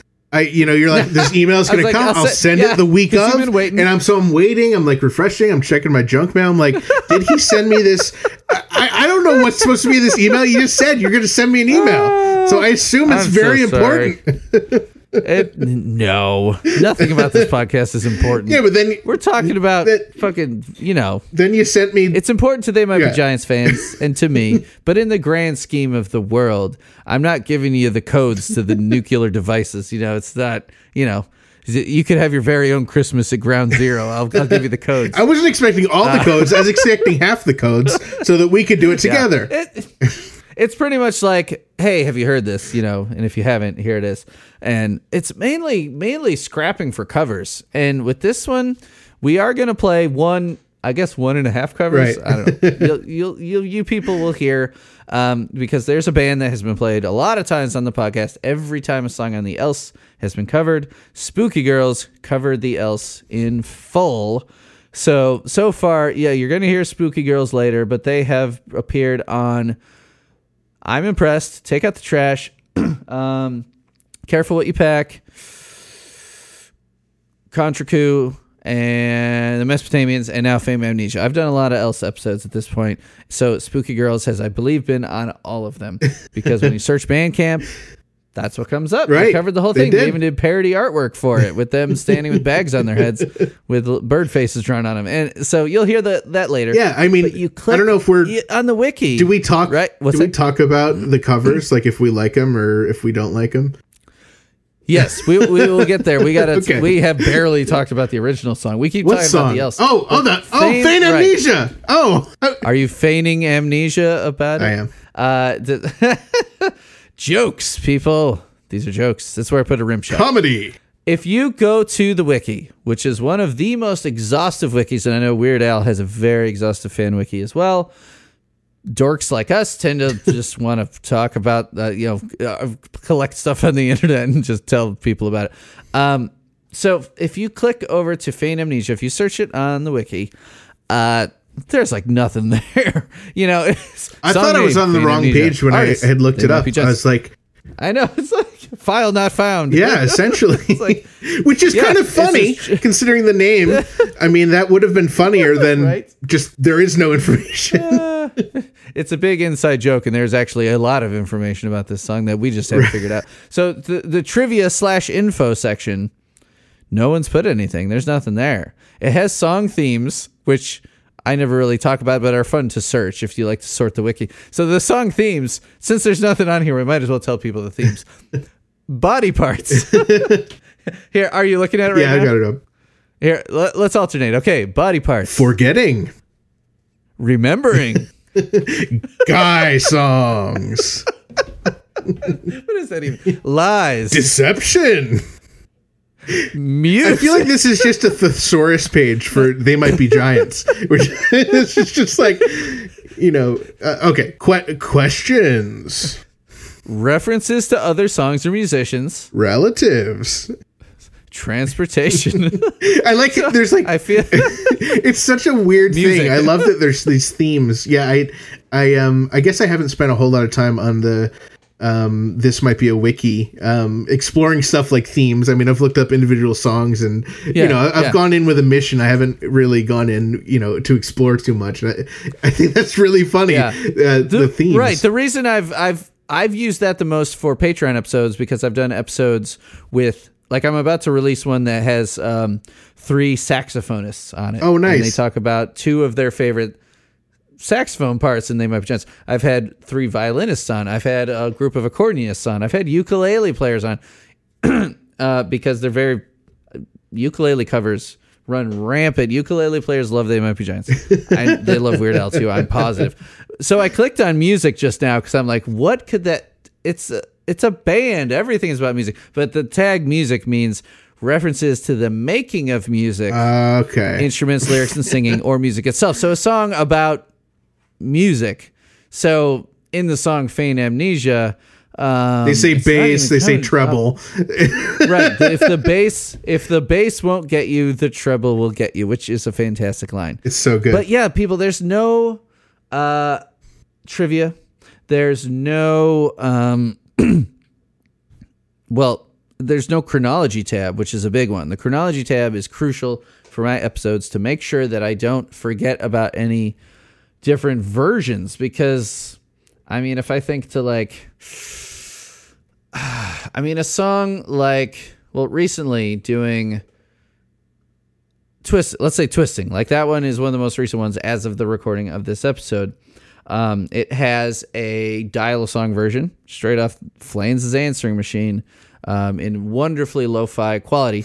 There's a Twisting remix, like they did their own remix. And this is even before Flood came out, so they had already remixed their own song. Then they did a, then they did a proper version, and they have released like six live versions of this song. Like, it is a very popular live staple. It used to be the closer. Well, I, and I remember um, at one point, didn't they release, or, or I guess quote unquote release every single concert they did for a couple tours, right? I mean, would that even that they, would count yeah. too? So. Um, Yeah. I, I, so let me let me give you my story on Feign Amnesia. So, like I said, yes, please. Th- th- Why did you pick? This it? is my favorite song. I, I love They Might Be Giants. Yeah. This is my number one favorite song. I. I don't, wow. I don't know that I can tell you why it's my favorite song. It's just, it's like, why do you like chocolate? It's like, I, I like the flavor. I, I just, I love this song. It is my favorite song. I love it. It puts me in a good mood when I hear it. Um, I have always wanted to hear it live, and I have recognized that they haven't played it live. So um, yeah. they were doing those shows in Brooklyn where they were doing entire albums, and it came up mm-hmm. that they were going to be doing an Else night. So I freaked the F out. I bought tickets. I convinced my girlfriend, my friend, his wife.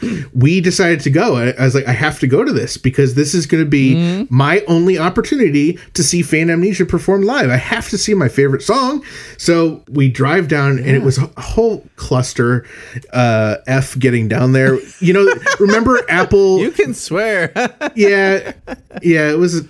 But it was a cluster F. It was an F. It wasn't a fuck. It was an F. It was just like, oh, okay. you know, because, you know, you say cluster P G F rated, and in your swear, head you sure. complete it, but you're not getting the full experience of hearing fuck. That's kind of how I feel about that whole experience, because we, we start going down, and this is right when Apple Maps like came out and it was still really shitty. You remember when that was oh, horrible? God. Oh, yeah. So Apple we're Max. coming from Apple Albany Max. to Whoa. New York. I mean, Albany to Brooklyn. It's, it's pretty straightforward. We got taken into Manhattan proper. We wanted to Whoops. be there like three hours early and spend some time in Brooklyn, get dinner. We ended up not arriving until they had already started the show. Um, they uh-huh. were like literally doing the pre-show music when we got there. So we just got to see the whole show. Uh, so we had just spent all this time, but I was so excited. It was my birthday. It was my birthday weekend. Uh, I was wow. so like, it was just like, you know, things were getting in our way. We finally get down there um, and they get on stage and they're like, yeah, we're going to be doing most of the songs from the Else. I'm like, don't oh. skip my song. Don't skip, you know. They ended up playing every single song on the Else except Feign Amnesia.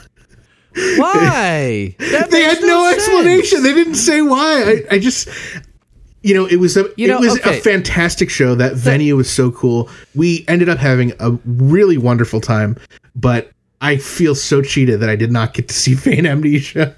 That Okay, that's bizarre. Okay, so let's dig into that. Now, there are a lot of songs that they've never played live because they have written so many songs. And despite being a touring act for nearly all of those forty years, you know, they're kicking around Brooklyn for a while. But, you know, they've been playing shows. They've played a lot of shows. Yeah. A lot yeah. of shows. Um, but so there's a lot of songs they played live because they've... Uh, You know, they've played so many shows, but, you know, you always got to play Birdhouse nearly every time. Right. They play Istanbul. They played Istanbul more, more times than Birdhouse, I found wow. that out. Just barely. Just barely. I was very surprised to read that, but, you know, it was another hit off that album. Um, I think it's funny that the song they've played more than any other song is a cover. Right. You know, Istanbul is a cover. Um, but, like, for them to do an album show and to skip something, like, usually the ones they skip are the B-sides, you know, the cave fishes or the stuff off, you know, the B-side collections. Like, for example, Cast Your Pod to the Wind, the, uh, you know, the compilation yep. companion disc to this. Most of those have not been played live. Right. And I, you wouldn't expect them to get played live, but you would expect right, Feign right. Amnesia at the Else Especially show. Especially if you show up at the Else show. So I'm looking. Okay. So then for, for episodes I've done where the uh, it's a song they've never played live, I try to try to figure out why. Okay, so first you look at the credits tab. Are there any bizarre instruments or anything going on that would be crucial to the song that would prevent them from playing it live? In this song, no. Okay, the lead the lead vocal and backup vocal are both Flansburgh. I do want to guitar to that point. Sorry to inter- interject. Yeah, on the song tab it says Flansburgh and Linnell, but then on the credits tab it says just Flansburgh. So uh, I'm wondering which one is wrong. Oh, that's true. Hmm. I hope someone got fired for that blunder. yeah, it should it should play S- Scratchy's rib cage like a xylophone, and he hits the same rib, producing two distinct tones. uh, but yeah, okay. So, okay. okay. So, anyway, I, just um, I believe yeah, I, yeah. to my ear, it's all Flansburgh. Okay, that that would be that would be my my guess. Uh, backup vocals sometimes in the mix can be hard to hear, but at all I know the two John's voices very well, and I think it's Flansburgh harmonizing himself. I agree, which is how they've done it for. That's that's the typical way they do it on modern albums. The old albums they used to harmonize each other a lot, not as much these days, much to my uh, dismay. but uh, so Flansburgh sings it. Uh, Flans and Miller play guitar. Linnell plays keyboards, Weinkoff plays bass, Marty Beller plays drums. It's all the regular stuff.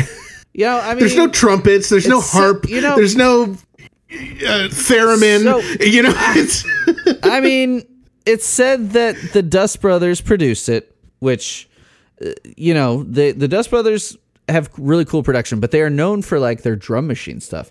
This is why they've been hired by Beck, by the Beastie Boys. Like, they're kind of like this rock hip hop kind of, uh, they're known to kind of cross genres like that. And so for bands like Beck and the Beastie Boys, who like hop around genres a lot, but have these hip hop influences, like they, they become, they've been tapped quite, quite a bit for that kind of thing. Like they're, they're known for their drum machine and sampling, uh, skills.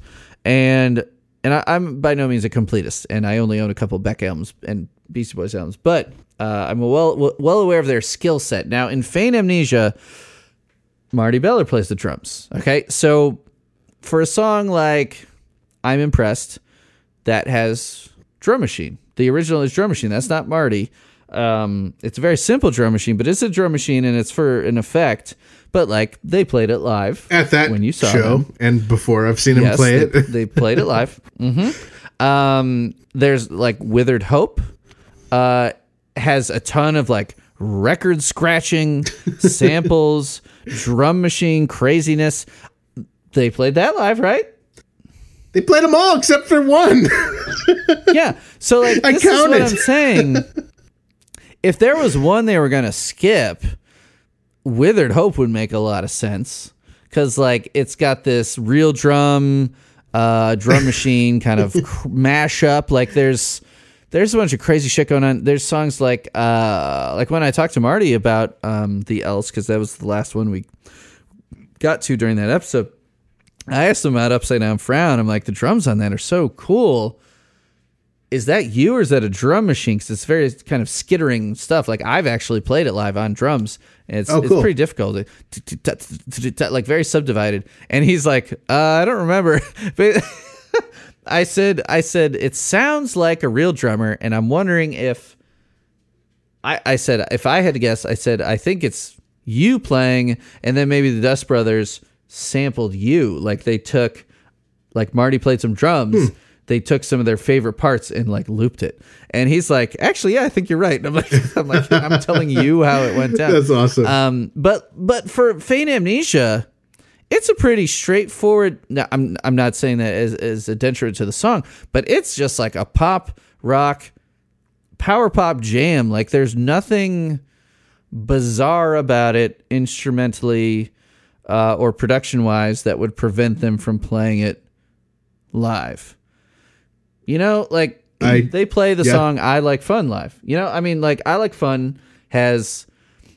That's like one of the weirdest fucking songs that they've they've made recently, and it's got contralto clarinet, trumpet, uh, snare drum, and vocal. There's no guitars. There's no bass guitar. It's a really weird song. It's a really good song, but like you'd think like if there's a song they're gonna skip, it would be that one. Nope. You know, Linnell brings his contralto clarinet. He he whips that out. Uh, oh, also there's that Mellotron sample. The oh. And they just sing it right. Like that's a Mellotron. Um, so like if they can make that work, how could they not make Feign Amnesia work? So the next thing to look at is the chord progression. Is it an incredibly hard song? Again, no, it is not. It is in D major, except for the intro. And I want to talk about the intro because uh, it does an abrupt key change. The intro is like a complete detached thing. Um, but the song, I mean, it's in D. The song is just D, A, G, and there's some B's in the like little breakdown bridge thing before that drum fill. I mean, which is an auto- awesome Marty drum fill that comes uh, before that last chorus. I'll look busy just for you. So there's the song only has four chords. That why? Wouldn't they play it? I feel like does Flans they knew it w- hate his own song. I feel like Why? They knew I- that it was my favorite song. They are the ones who messed with Apple Maps, and they just they were like, "This jerk is not going to get what we he hope wants." He doesn't come. Yeah, that's the only explanation. they they gave your picture to the door guy. Like, do not if he give shows this guy, up. Do not admit this man to the show. He is banned from the from this show. At, so, like, my only other guesses would be, like, the Johns don't like it. Right. Which seems weird. It's a perfectly fine example of Flans's, like, melodic chops. I mean, it's an incredibly catchy song. Or the other thing would be, like, they think the fans don't like it.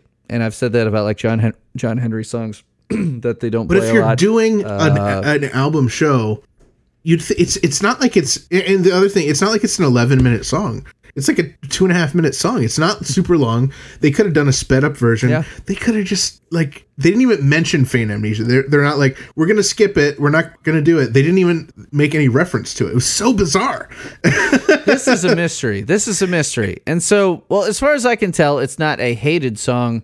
Um, I mean, on the wiki, it's it's ranked five oh five out of nine ten. But what does that really mean? It's an average of eight point oh seven. So that's still, I mean, it's still right. ranked at an eight. Right. People rank very highly on here. Um, and that's why you shouldn't be mad about me giving Al's Mandatory Fun a four out of five stars. Because I had to stack it up against, you know, what, what what would five out of five stars mean if every album was five out of five stars? You know what I mean? Uh, well, every yeah, Weird Al album honest. is five out of five stars, but... I digress. Okay. Well, yeah. As as a music journalist, ethically, I just can't. I, I would argue about, that I'm a leading expert journalism. in Weird Al knowledge, so I think my opinion counts well. as well. Well, I mean, I intro my own podcast saying the greatest band of all time is They Might Be Giants. But clearly, and anyone who's not already listening to this episode or a Patreon supporter would probably disagree with that statement, but I... You know, you got to go, go big or go of home. Of course. Right? Uh, but uh, so, so we've brought up many reasons as to why it it does not make any sense why they would not play the song. Can I just t- take another I, shot at it? If anyone out there knows, I yeah, I just want to know if anyone out there listening has any idea, any inside information about that, because it makes no sense to me. What else you got? I just also want to point out that there was a Japanese release of The Else where there's three bonus tracks. They played one of those. They played "We Live in a Dump" at that show.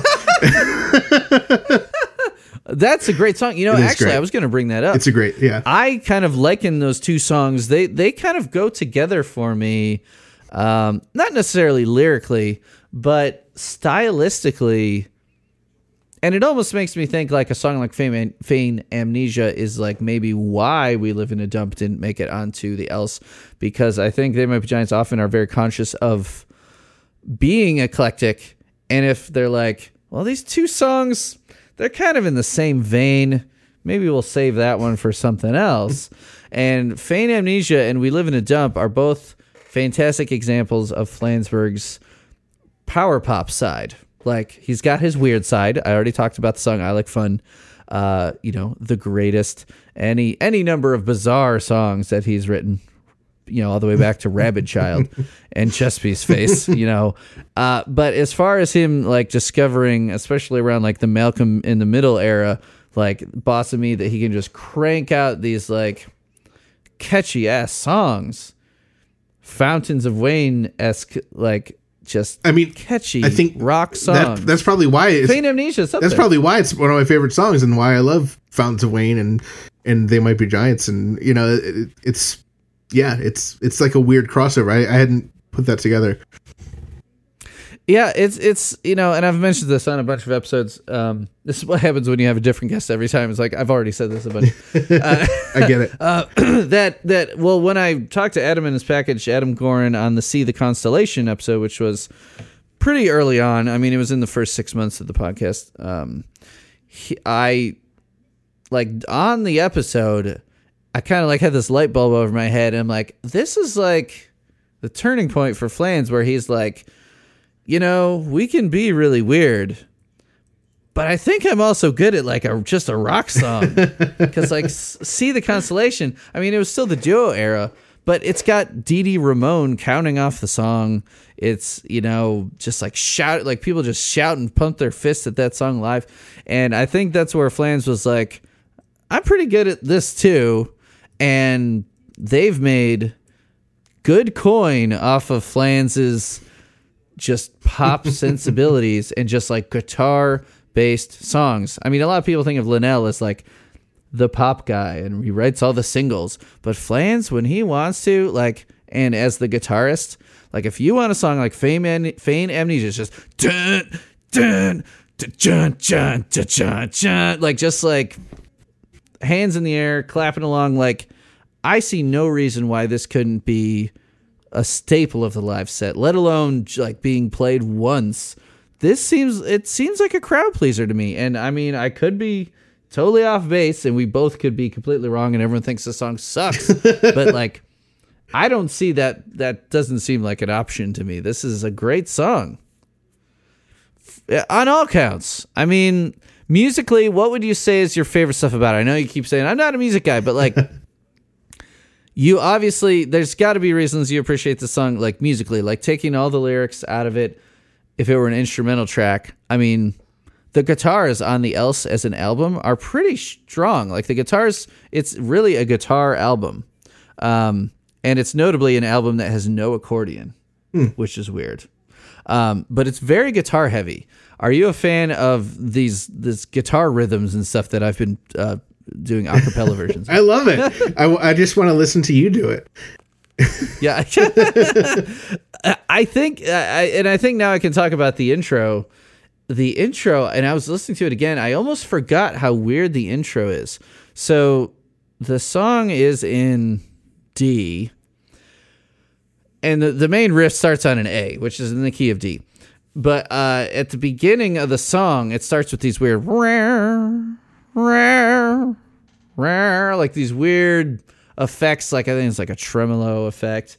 And I know you've talked to, um, you know, Weird Al's guitarist uh, Jim West about his, uh, yeah, about his like. I'm sure you've talked to him about all his ways he achieves his guitar sounds for parodies. You know, trying to dial in someone else's guitar sound is often very difficult.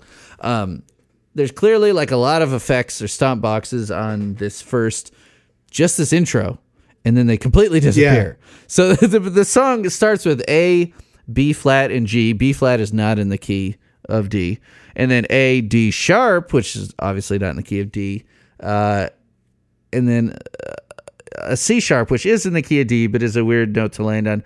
Um, it so it's like this weird fake out uh, where they're like, this song's gonna be like a Sonic Youth song, and clearly you have no idea who Sonic Youth are. Because, well, they they were on the Simpsons Homer Palooza episode. It was uh, That's, Tails and Knuckles uh, there too. Sonic the Youth, uh, right? Well, if you saw Homer Palooza, Sonic Youth does the outro Simpsons theme. They cover the Simpsons theme as the outro. Um, I but they're very you. weird. They came, they came up in the no wave scene. Actually, I'm not sure if the Giants ever played with them, but they kind of were around the same area, um, doing weird things, because They Might Be Giants played with a lot of odd groups like, you know, Butthole Surfers and all these really weird bands, because no one knew what to make of them. Um, and Sonic Youth are a band that a lot of people are turned off by because they dabble in dissonance and odd tunings and stuff like that. But they've had hits. They had a song on Guitar Hero when those were out. I mean, they've they they can be melodic, but oftentimes people are turned off by like the weird guitars. Weird guitars. I love them. Um, it starts out like a Sonic Youth song, so it's like, you're like, this is really kind of odd.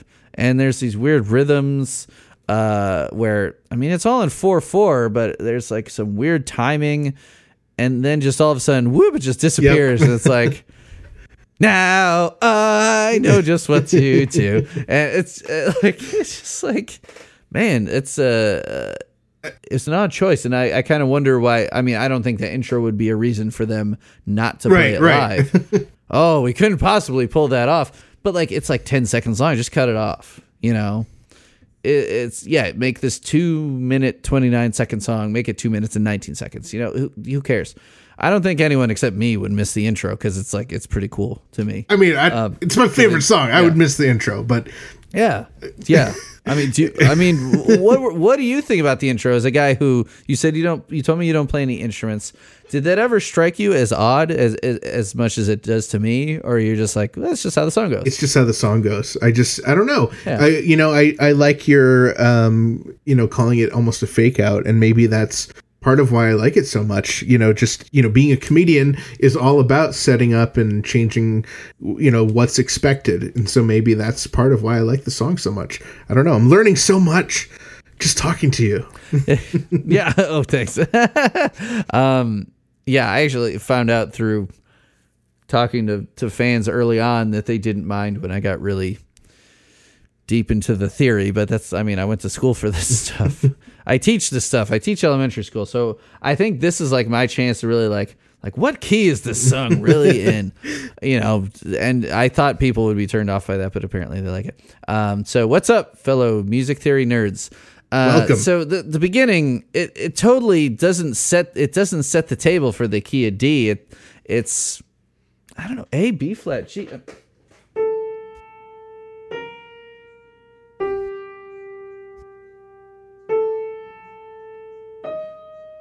Is that right? That doesn't.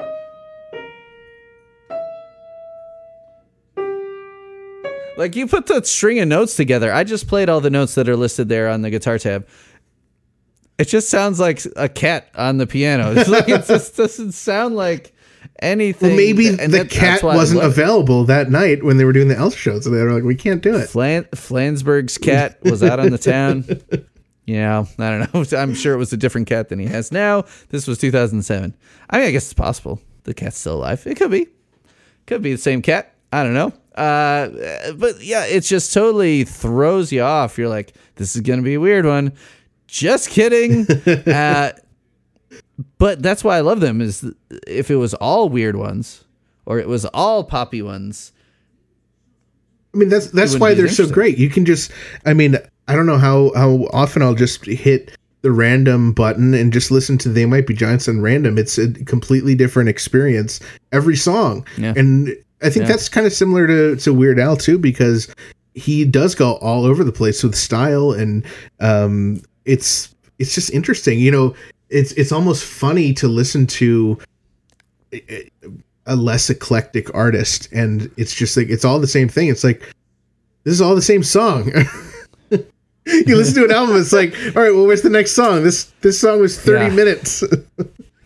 I know. And my, my own band has been criticized. I mean, not criticized, but like some reviews we've gotten. Uh, my band Outdoor Velour with, I mean, it was me and my wife for a while. Uh, we're in our John Henry era. We're now a five piece. Uh, but oh, it was me it'll and her be my for, favorite uh, era for then. Six years. Yeah. Yeah. You should check this out.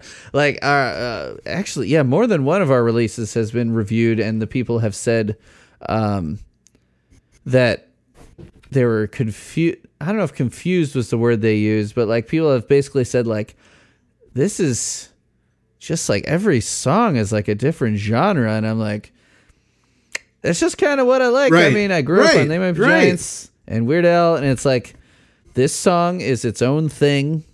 The thing tying it together is that I'm singing it, I, you know, or my wife is singing it. Right? I, I think I told you a little bit off the air. I, I you know, everything's mixing together, but um, I actually had a, a song on the Doctor Demento show twice in the past year. Yeah. And that's um, amazing. So I've done a couple songs with my buddy Christian. We call ourselves Ethan Christian and the Eligible Spatulars. We have three songs uh, so far. And I had a, a honey, where's the spatula?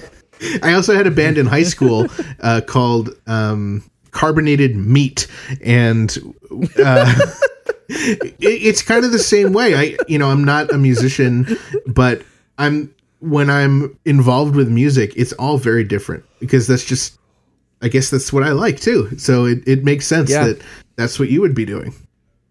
Even my other band, my punk band, Doppelpopolis, like, I mean, we're very thoroughly a punk band. That's a C-Lab twenty twenty-one reference. I don't know if you watched that show. Um, so Doppelpopolis, we, uh, a review of our first E P, someone called it, said it was like musical whiplash. And I'm like, that's amazing. I'm like, that's our genre. Yes, now. That's amazing. Musical whiplash. Because, like, oh, we, I mean, we have three frontmen. We're essentially a super group of sorts. No, but all three of us have been frontmen in bands. Um, and me and the drummer switch. Like, he plays drums on half the songs, and I That's play drums awesome. on the other half songs. We switch to guitar. So, like, there is a big variety of stuff for a punk band. Our bassist songs are more hardcore and screamy. Um, our Johnny's songs are very, very much pop punk and catchy and maybe some emo stuff. And mine tend to veer more towards, like, heavy guitar effects and some kind of shoegazy stuff. So, uh, Musical Whiplash, I was like, I'm going to wear that with pride. Because, again, like, They Might Be Giants. Like, I don't want to get bored. Right. They clearly don't want to get bored. Um, yeah, I mean, it's... Don't you think it takes song, a... It's not a weird don't one. Don't you think it takes a... It's not a weird one. I don't, it, it takes a better musician to have a diverse style like that, too. Yeah, yeah. I did a Bowie tribute band after he died. Uh, for about three months, we only played a couple shows. It was more just for fun than anything, mm-hmm. you know. Uh, and that was probably one of the hardest things I've ever done musically, because spanning Bowie's catalog, and I don't know if you're familiar with more than the hits, but like he was known as a guy who was like genre jumping, like every album was different, or he right. had these little periods, right. like a couple of folky albums, a couple of glam albums, dancey albums, experimental albums with Brian Eno. So like learning a like a greatest hits of Bowie, I mean, honestly, he actually only had only one number one hit. He was always a little too weird for everybody, I guess, you know, a lot of mm. that came close, but like I was just all over the place. I could play keyboards on some, I played guitar on others, and just like dialing in guitar sounds and figuring out the style of them was a lot of work because they were all so different. Um, but it was a lot of fun. It was a lot of work, but it was really fun. And so They Might Be Giants, yeah, have done that, but it's almost more like he would go like, this is a glam rock album, you know, this is my dance pop album. Whereas They Might Be Giants, like within an album, it's like, da, da, da, da, da, you know, all these crazy genres. Uh, I, man, but Fan Amnesia is right in Flans's wheelhouse, and I have no clue why they would skip it. If they're going to pick one song, it doesn't make sense to me. And I think a lot of super fans who've seen them a million times were probably right with you and be like, skip Mesopotamians. We've heard it right, a right. billion times. Play Feign Amnesia. Anyway, I mean, so we talked about the music.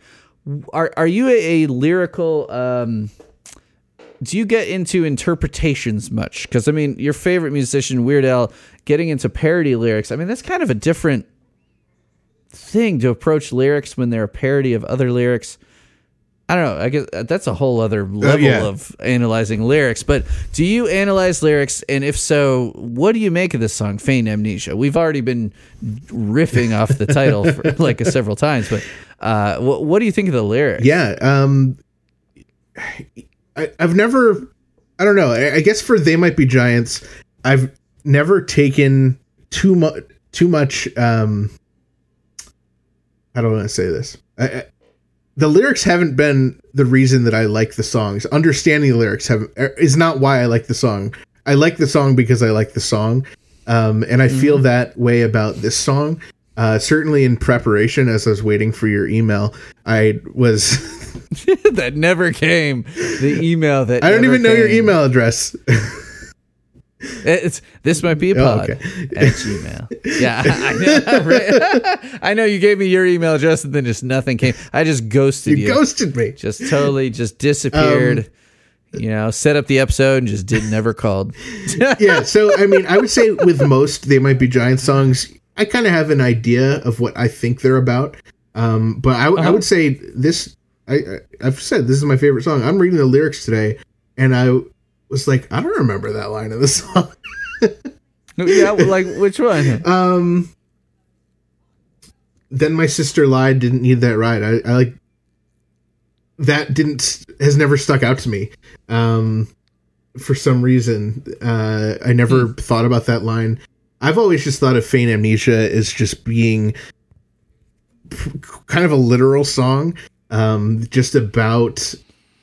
Not wanting to remember a thing. Yeah, you know, it's kind of just like, you know, not? Something bad happened and I, I just want to pretend it didn't happen. And that's kind of how I've always thought of the yeah. song. Um, I was reading through uh, some of the interpretations, and none of them kind of hit, you know, exactly the nail on the head that I I feel like, but I agree with a lot of what I, what I'm reading. You know, some people are making it kind of political. Um, you know, some people yeah. are are you know saying it's about a relationship, and I, I guess I I fall closer to relationship than political um, when I hear this mm-hmm. song. A lot of people tie the else like I got into this deep on the I'm Impressed episode, and I mentioned like that's. You know, they, they rarely get outright political. I mean, on Twitter, they would, you know, Flans will right. get political. Right. Um, but in their songs, it tends to be, there's a lot more metaphor. Yeah. There's layers there where people have to kind of, but it's, it's pretty widely accepted that I'm Impressed, you know, Gorilla beats his chest like it's about George Bush and the War on Terror. And they have admitted that, like, while it's not like a concept album or something, that it is, it was, like the cloud over that whole Bush era for them uh, just kind of influenced the music. And, um, and isn't it so weird to look the, back at the, the, the Bush cloud and it looks like a rainbow? Yeah, I was, I was going to say that. Like when you, when you make George Bush like a, look like a competent president. Yeah. Yeah. I, I won't even mention that guy's name. I guess you could say I Like Fun is there for that presidency. Um, yeah. So, I mean, the quote, I've, I've said this on other episodes, but I might as well say it, that uh, Flans said, "Before the project had a name, all my files were just in a folder called During the War. Hmm. It's not the topic, but it is the backdrop. It was the thing that's happening that's just sort of poisoning everything around it." Wow. Yeah. Uh, yeah, and Linnell has a quote on that, too. Uh, we were in the wake of the Iraq War, so we were kind of feeling bad all the time because of the shitty government that we had. So they have acknowledged in interviews that the album is darker, and, I mean, that's why I like it. It's, yeah. You know, They Might Be Giants, I wouldn't say I've ever put out an angry album, because even a lot of their darker songs sound very sunny and happy, and that's kind of the fun, the cool thing about them, you know, they hide that darkness. Um I feel like John Henry's they, a dark they, album too, in, in a yes, way. Yes, and that's why yeah. I, they those two are are very much linked in my mind as well. I would agree with that one hundred percent. Um, so, Feigned Amnesia, though, I feel like it's a little bigger stretch to make this one political, like some of those people were. Yeah, yeah, because the very top thing, it's about Alberto Gonzalez's testimony to the Senate Judiciary, which at this point, I do not remember that at all. Me neither. I don't know who that yeah, is. uh, yeah. Here, here. I, I'm just going to highlight that, drop it in Google, and see what happens. Here we go. Yeah. This page Close will come up, Dust probably. Brothers tab. Okay. So, okay. Um, April twentieth, two thousand seven. Well, first of all, April twentieth, two thousand seven. The Else came out May fifteenth, two thousand seven. So I don't think they wrote this song right. and released really it quick a month, less than a month later. So you're wrong, dude. Uh, yeah, all I'm saying is Gonzalez endures harsh panel with harsh session with Senate panel. Something about a dismissal of U S attorneys. I don't know. Whatever. Uh, yeah, so be, it's not about no. that, clearly. Okay, so not about that. That that's we can dismiss that right now. Uh, the timing doesn't line up, dude. Sorry. Um, yeah, because this is towards the end of the Bush presidency. They were writing it, you know, the year before or whatever. But, you know, a year later, Obama would be elected. Right. So, um, but uh, I think you're right about the relationship thing. Or it could be about a boss. Like a lot of Flans has a running theme about. I mean, Flans, I mean, he probably considered himself like a socialist and, you know, a union supporter. He's very much a lefty. And, you know, sticking it to the man is something that Flans has sung about a lot, or like about hating like the grind of a job you don't want to do, right, a boss right. that's an asshole, like that kind of stuff. It comes up a lot. And this could be something like where. It's funny. I just, I actually just said this to a coworker of mine, this new teacher, the art teacher at my school. It's like her second year. And, you know, I don't give her any unsolicited advice or anything, but sometimes she'll ask me about stuff and, and I'll be like, yeah, I mean, sometimes with your boss, and I hope my principals aren't listening right now, um, feel like, you know, I mean, a lot of people pull this move where it's like, it's better to just feign ignorance and apologize later. You know, just feel like, just go ahead and do what you were thinking you were going to do, whatever you think would be good to do. I mean, obviously, we're not talking about like doing something horrible, but like, if you're not sure, you could just do it. And if they said, I don't really like that, you say, sorry, I didn't know. So like feign amnesia could be like along those lines where it's like, like where it says, I'll look busy just for you. Yeah. Makes me think like you're working at a job where like, yeah, but like you're, you're yeah. like data entry and you're like surfing, you're surfing the Weird Al wiki, yeah. or you're on T M B W dot net and like your manager's coming over like, just shit, close that tab. You just like start typing. Right. I'll look busy just for you. Click, click, click, click, click. Right. So I, I don't know. A relationship, a boss. It's yeah about something that. Something bad happened. Or maybe it's about all those maybe things. It's just trouble. About someone who just has had bad experiences yeah. throughout their life, and they're just like, mm-hmm. I'm just going to start fresh. I'm just going to pretend it didn't happen. Yeah. Yeah. I mean, I think the relationship thing definitely is is a stronger guess because it says, I mean, the, the pronouns and stuff that are in this, I mean, well, it says, hers are the brains floating on an upstream train. Hers are the brains, barbarians and seeds, the lost and the remains. First of all, that's just like an incredible string of lyrics. Something I could never come up with. Um, I mean, he's referencing a woman, so it's is it about Condoleezza Rice? I don't think so. You know, but well, so, like, someone it, mentioned that barbarians, yeah. seeds, the lost, and the remains are all bands. So tying that to oh. um, Sidewalk being Sidewalk Cafe is what someone said they would call this music venue, Sidewalk. Um, hmm. Yeah, it's capitalized in the lyrics. Huh. Okay. With that crazy guy dancing behind us. So hold on. Which interpretation is this? Because I did not read them all. Lots of times I avoid them. I skimmed through them. We'll I, them I, on air, I skimmed you know. through them. I didn't read them completely, but um, I guess I had never thought of that those words being uh, band names um, outside of Sidewalk. I guess that um, I mean that makes sense that that's a venue. Um, yeah, I'm looking it up right now. Sidewalk Cafe in the East Village. Um, yeah, let's see if it's still open.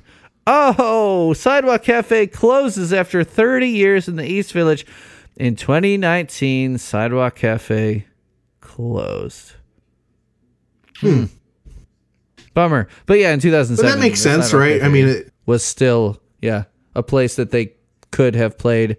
Um, well, I mean, look but, on the but then you look at the line, uh, yeah. you know, maybe they, they saw some bands that were kind of shitty. Then there's this crazy mm-hmm. Um, guy maybe uh, flirting with the girl, the forced smiles and all the laughing. She's flirting. She wants to get with him. She lied that she didn't need the ride. So she took the ride mm-hmm. with this guy and she died. I, I don't know. And they, now he wants to forget. Yeah, like sure. He could have prevented his sister's death. I don't know. Jeez. Yeah. Well, you really took it in a dark direction there. Yeah. Yeah. Crazy guy. Yeah. Forced smiles and laughing. Yep. I mean, it's about, yeah, I mean, it could be that dark because it's They Might Be Giants. With a lot of other bands, I'd say, oh, it couldn't possibly be that. But with them, anything goes, any kind of death and dismemberment. Um, well, like the, I, I don't, I, I'm sure you've discussed this before or, or thought about it, but the whole, the song, the end of the tour, the interpretation that it's about, you know, someone dying. Essentially in a car crash. Yeah, I don't know if yeah. they admitted that or if that's just what it is, but maybe there's a connection. That was episode one of the really? podcast was End of the Tour. I'm actually, actually, I was curious if you know my friend David Britton. Hmm. He's is a stand-up comedian, and he I met him in Bloomington, and he lived in Bloomington, Indiana for a long time, but he now lives in uh, upstate New York. Really? I, Ithaca, Ithaca, I want to say. Yeah, that's a, that's a little um, far from me, but I was planning to see them in Ithaca. I had a ticket to see them uh, on the Ithaca's cool on the Flood tour. Um, so I'll, I'll probably yeah. go back out there. Yeah. It's a, it's a great um, it's a great venue. I saw Al there a few years ago too.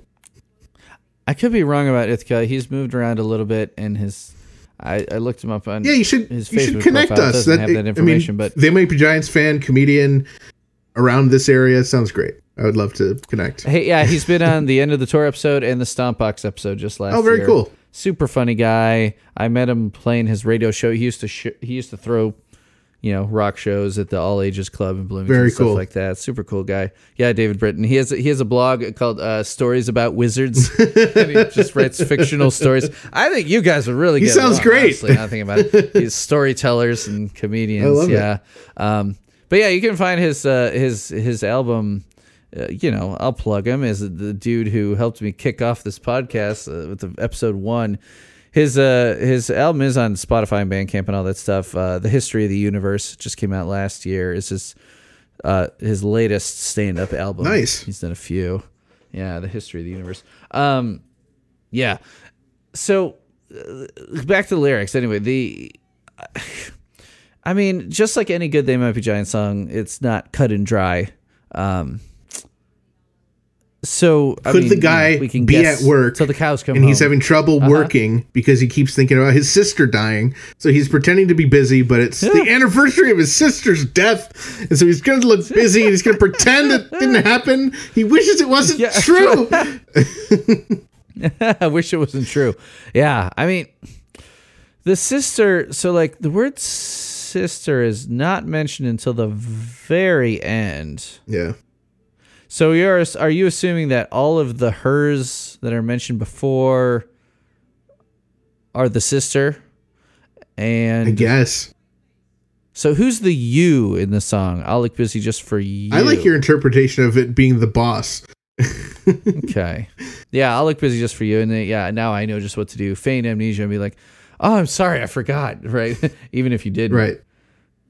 I've pulled that move before. Oh, yeah. I mean, I think everyone has, where it's like you were just late to something and you're like, oh, I forgot what time we were supposed to start. Like you knew what time it started. I right? will say I have genuinely forgot, but yeah, I've also lied. yeah. Yeah. We've all told those little lies. It's not that big a deal. Um, yeah. I, you know, honestly, it's one of those songs that I think we're just going to have to wonder about it and, you know, uh, I think it could be about any and all of those things. Like you said, a boss, uh, a, a female boss, a boss. Uh, your sister was your boss. I don't know, you know. Her ghost is haunting you and you're trying to be busy yeah. while you're trying not to think about I mean, her. I mean, really, yeah. The important thing, I think, is just how fun it is to sing. It's so fun to sing. The And the rhythm, I think one of the things I like best about the is the the rhythm of the melody because it's so broken up. Uh, you know, it's like now I know just know what, just to, what do. to do. Those big gaps in there, yeah. I'll look busy just, busy for, just you. for you, yeah. And like the guitar, yeah, it kind of alternates. I'll duh, look duh, busy. Like that's a really cool, really cool trick. Very, you know, simple on its surface, but very effective. Um, little little trick there, and yeah, faint amnesia, and just that little that little amnesia, like that little warble and the harmony that just like is parallel right over it. Flane's harmonizing himself up in his high register. It's just ah, chef's kiss, is, uh, you know, as they say on Twitter. Um, yeah, I mean, I don't really have that much more to say about the lyrics, honestly. Just that I I like them. It's one of those things, like you said, like I like them. Don't really need to know what they're about. If to like yeah, it. I mean, it, it, I think as a if you're a They Might Be Giants fan and you have to understand the song to like it, you're gonna have a bad time because there's just there's too much going on. I mean, I I've, I like to think that there is a secret agenda that they always have when they write the songs, but I think probably sometimes they just write nonsense lyrics because they're fun or they sound good. I mean, I feel like they're trying to trick us sometimes. I say we move into the covers section. We are, I knew getting two podcasters together, we would just talk and I knew it wouldn't be a problem. Uh, filling, gotta fill this airtime. People are holding me accountable on Patreon now. Gotta fill the air. Uh, but for, I mean, I think with our covers section, we could, we could probably move along. Let's, uh, and let's just do the Spooky top Girls. ten covers just to keep it quick. Okay. Well, we'll Top ten fan image covers. It's Well, yeah, with Twistin', I had to narrow it down. I had to whittle it down. I think I found twenty covers. Wow. And I played six. Wow. Six? Yeah. Something like that. So, you gotta have the Spooky yeah, Girls are... on your show. uh, uh, yeah, maybe. I mean, they're they're in they're from Maine. I don't know what happened to these guys because they haven't released anything since twenty fourteen. Um, I'm guessing the band is probably broke up, but it would be cool to find one of the guys. Adam Hosack. Uh, are they still spooky? Has at, are they still spooky?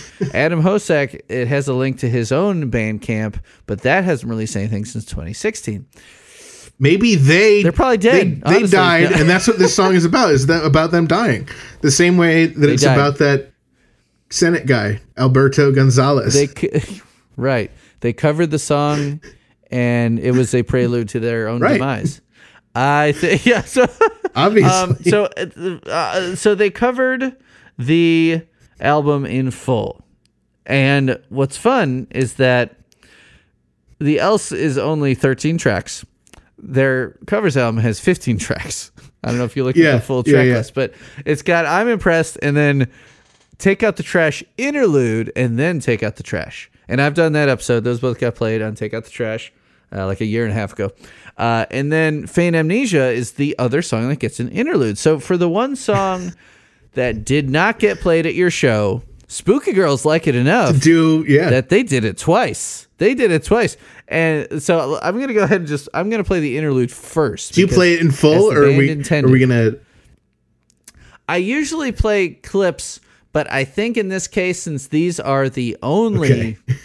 covers. I'm just going to play them in full. And the interlude's only a minute and three seconds and involves them laughing and intentionally mispronouncing the word feign. Uh, so let's listen to that. spooky girls dot bandcamp dot com. Now I know just what to do. Fagin. Amnesia. Amnesia. Okay. Let's not do that. Fagin. Just as a clarification. Fagin. Fagin. Amnesia. Fagin. Okay. Amnesia. Yeah, taking up space on my computer. It likes it. Okay, I'm nervous. Just roll with it, baby. Now I know just what to do. Fagin. Okay, let's... Let's just like. You all right? I'm good. I'm just. I just started losing track very early on. All right. It's hard to get into. Yeah, it is. So then the proper cover. I'll just. Yeah, I'll just go. Okay, now here's the proper cover. Now I know just what to.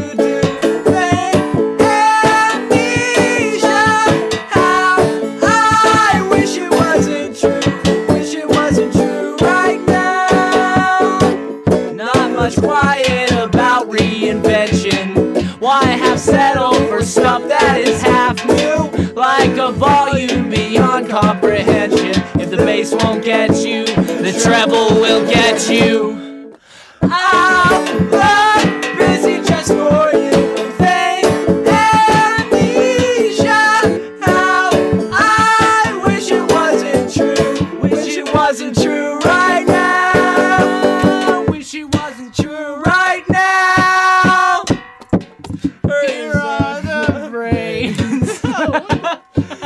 Floating on an upstream train, hers are the brains, and lost in the, and lost in the remains. Oh, no. We were standing outside on the sidewalk. Okay, well, we stopped the instrument track. We can just fill it in. Yeah. Where do you want to start from? Well, that. Okay, yeah. Hers are the brains, floating on an upstream train. Hers are the brains, barbarians and seeds, the lost and the remains. We were standing outside of the sidewalk, with a crazy guy dancing behind us, with our forced smiles and all of the laughing. This is a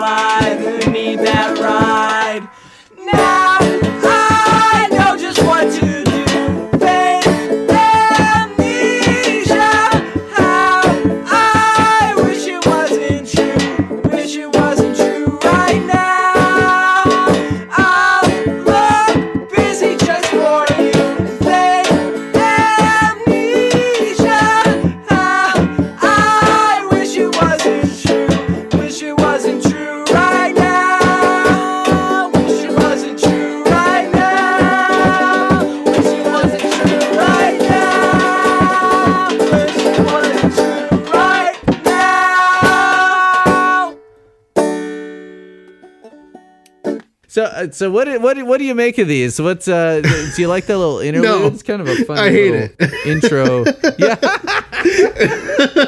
I, you know what? Uh, I wish I could say something nice about it. I can't. Well, I like it, and I was playing it for my wife upstairs too, because I was like, I can't find every any covers of this song. She's like, what songs? I'm like, Faint Amnesia. She's like, what's what? Which one's that? I'm like, it's the one before Mesopotamia. She's like, oh yeah, um, and Curses. Oh, she, she, she likes it, yeah, but uh, yeah, right. Um, it's it's tough being that low in the track list, uh, and the yeah. and and yeah, and the opening act to Mesopotamians. But anyway, um, to me, the interlude and this band as a whole, and this whole covers album, I have played them on every Else episode, like I said. And the thing that's fun about this for me is that it just sounds like two guys just having a yeah. ball and just fucking around. Like, it just sounds so fun, like, to me. And then when it comes to the proper cover, a lot of people might listen to it and be like, ugh, that's ugh, their singing is off, they're whatever. To me, though, I know the difference between a bad cover and a raw cover or a lo-fi cover. Does that make yeah. sense? Like, you know, yeah, like a cover that's played badly will not get played on this show, because I don't I don't want to badmouth anybody. I don't want to pick apart something. Like, I've I've critiqued covers, and I'll be like, yeah, you know, this little thing, maybe they could have changed the key so it fit their voice better. Stuff, you know, constructive criticism. I'm a music teacher. I do that all day. I I would I would hate to disparage someone for making music that is the opposite of what I want to do. But uh, with these guys, some people might not like these covers that have. They're probably like, "Oh, great, Spooky Girls again, uh, you know, for the fifth time, um, over one hundred forty episodes, whatever number this ends up being." But like, to me, the Faint Amnesia cover sounds like two guys in a room with like a banjo and some sort of trash can or something they're banging on. It, it's like. And just like the cover, they're holding a trash can lid and they're in the woods. It sounds like two teenagers, like in rural Maine, just fucking around over the summer of twenty twelve and recording every song on an album that they clearly yeah. love. They would not. The, I mean, you'd probably ask them, and may, they'd probably agree with you that The Else is their favorite, or one of their favorite They Might Be Giants albums. Why would you cover an album in full if you didn't right. love it? Oh, of course. And to me, it just sounds like they're having a blast. I will say about uh, this cover, it is the absolute best cover I've ever heard of Faint Amnesia. So you don't really like no, it? No, you know, is no. I'm, I'm, I'm of course joking uh, because it's the only cover I've ever heard. Uh, no, I, you know, it's it's something where um, I enjoyed it when I was listening to it, and um, I, I don't know how, how you know, I, I wouldn't listen to it again. Um. But I mean, I that's not what you know. I, I'm interested in They Might Be Giants. I'm not interested in Spooky Girls. So, you know, yeah. I yeah, I will say that I I I stand for Spooky Girls. I just love just. I liked it, and it, it did. It, it brought me back to when I was in high school in Carbonated Meat, just having fun with my friends. And yeah, I was I was harsh yeah, on the interlude, yeah. but you know, it was it was fine. I mean, that's the kind of thing I would have put on you know my album. So I, I totally get it. It's not right, something right. I want to listen to, um, but I'm glad I did listen to it. I, I feel like the interlude was maybe almost like that cutting room floor yeah. type. Oh yeah, stuff. They were just like that was. They funny. Couldn't stop Keep laughing. They had to put it in. It, yeah, I, I get yeah, it. Yeah, it's it's cute. Yeah. I enjoy it. It's just scrappy, lo-fi, just raw, just a couple guys yeah. just having fun. And so spooky girls dot bandcamp dot com, free download for an entire Else covers album. If you, like Ethan and I, really love The Else, it's free. You know, go get it if I would, you like it. I would you know, listen to not? the Spooky Girls uh, before I would listen to like Taylor Swift. I'll tell you that much. I mean, yeah, okay. just because I don't want to listen yeah. to them, they're, they're still much higher Hot on my take. list yeah. than many, many artists. You're going to get some hate mail from all those Taylor Swift fans. They're they're a harsh crew. No, just, all the ones who listen to this podcast. Oh, yeah, I'm sure. The crossover. Yeah, big crossover. The crossover is huge. One, yeah. So now it's time for you to score this song. So here's the hard part. It's your favorite. So, I mean, is it a ten? Yeah, then? Absolutely. Absolutely. Yeah. Okay. So. Yeah. I mean, I. I, I so easy. Yeah. Yeah. I mean, if if what, it, what other They Might Be Giant songs for you would be a ten is what I'm curious hmm, about. Hmm. I mean, none jump out immediately. It's tough because I love all of their songs so much. I mean, it, it would almost be easier to to point out songs that I didn't love, um, which I, I'd prefer not to do. Right. But um, you know, Faint Amnesia, really anything on The Else, I think is a ten. I, I just, I love the album as a whole. They're all so good. Um, you know, All the Lazy Boyfriends is a, a recent ten, uh, one of the more recent tens that I just, I, I yeah, love that song yeah. so much. Um, Great song. Yeah. You know, you're a, you're a Flans guy, aren't you? I guess. Yeah. I like them both. Yeah. Sure. You know, um, we, we spoke uh, briefly about my radio show. I wanted to mention, since this is the, the only listening audience that probably would care about this. Uh, so I had a show called Alternative to Sleeping with Ethan Allman. I named it that because it was on at two in the morning and um, it was the alternative to sleeping is staying up until four in the morning to listen to my radio show once a week. Um, and only later did I realize that alternative to sleeping with Ethan Allman could be uh, innuendo ish. Uh, yeah. But it fit. So I, yeah, I did that show great. for about eight years. Um, mainly what I did is I played stand-up comedy and I interviewed comedians and celebrities and just people I liked. So that's where I interviewed Flansburgh yeah. twice and Linnell once. Um, you know, I, I interviewed Weird Al, Jimmy Fallon, Louis Black, you know, a lot, oh, wow. lot of really cool people over the years. Um, Damn, turned into yeah. more of an interview show than anything. Um, but uh, because I had a, a, a college radio show when they did the uh, Dial a Song um, radio network, I got to join that um, because my name started with an A, alternative to sleeping with Ethan Allman. I was pretty high up on the list, which was pretty cool. Uh, so they, w- they would send me M P threes. I got like free swag. Wow. And Flansburgh actually wrote like a, um, a promo for my show. And um, oh, it's so man. good. That's uh, that's amazing. I sing, yeah. That's... I mean that that song definitely gets a lot of airplay because when does your favorite band write you a song? You know, dude, that is an honor. Yeah, you know, I know they did the song for the Mueller She Wrote podcast, and I talked to that host. Um, so that's, I mean, the most recent I can think of. I mean, podcasts are kind of like the modern radio show. Right. And uh, so they've been bestowed with that honor as well. But you, I mean, that's that's big. Really cool. Yeah, mm-hmm. I I certainly, yeah. had, when I had that radio show, played it as often as possible.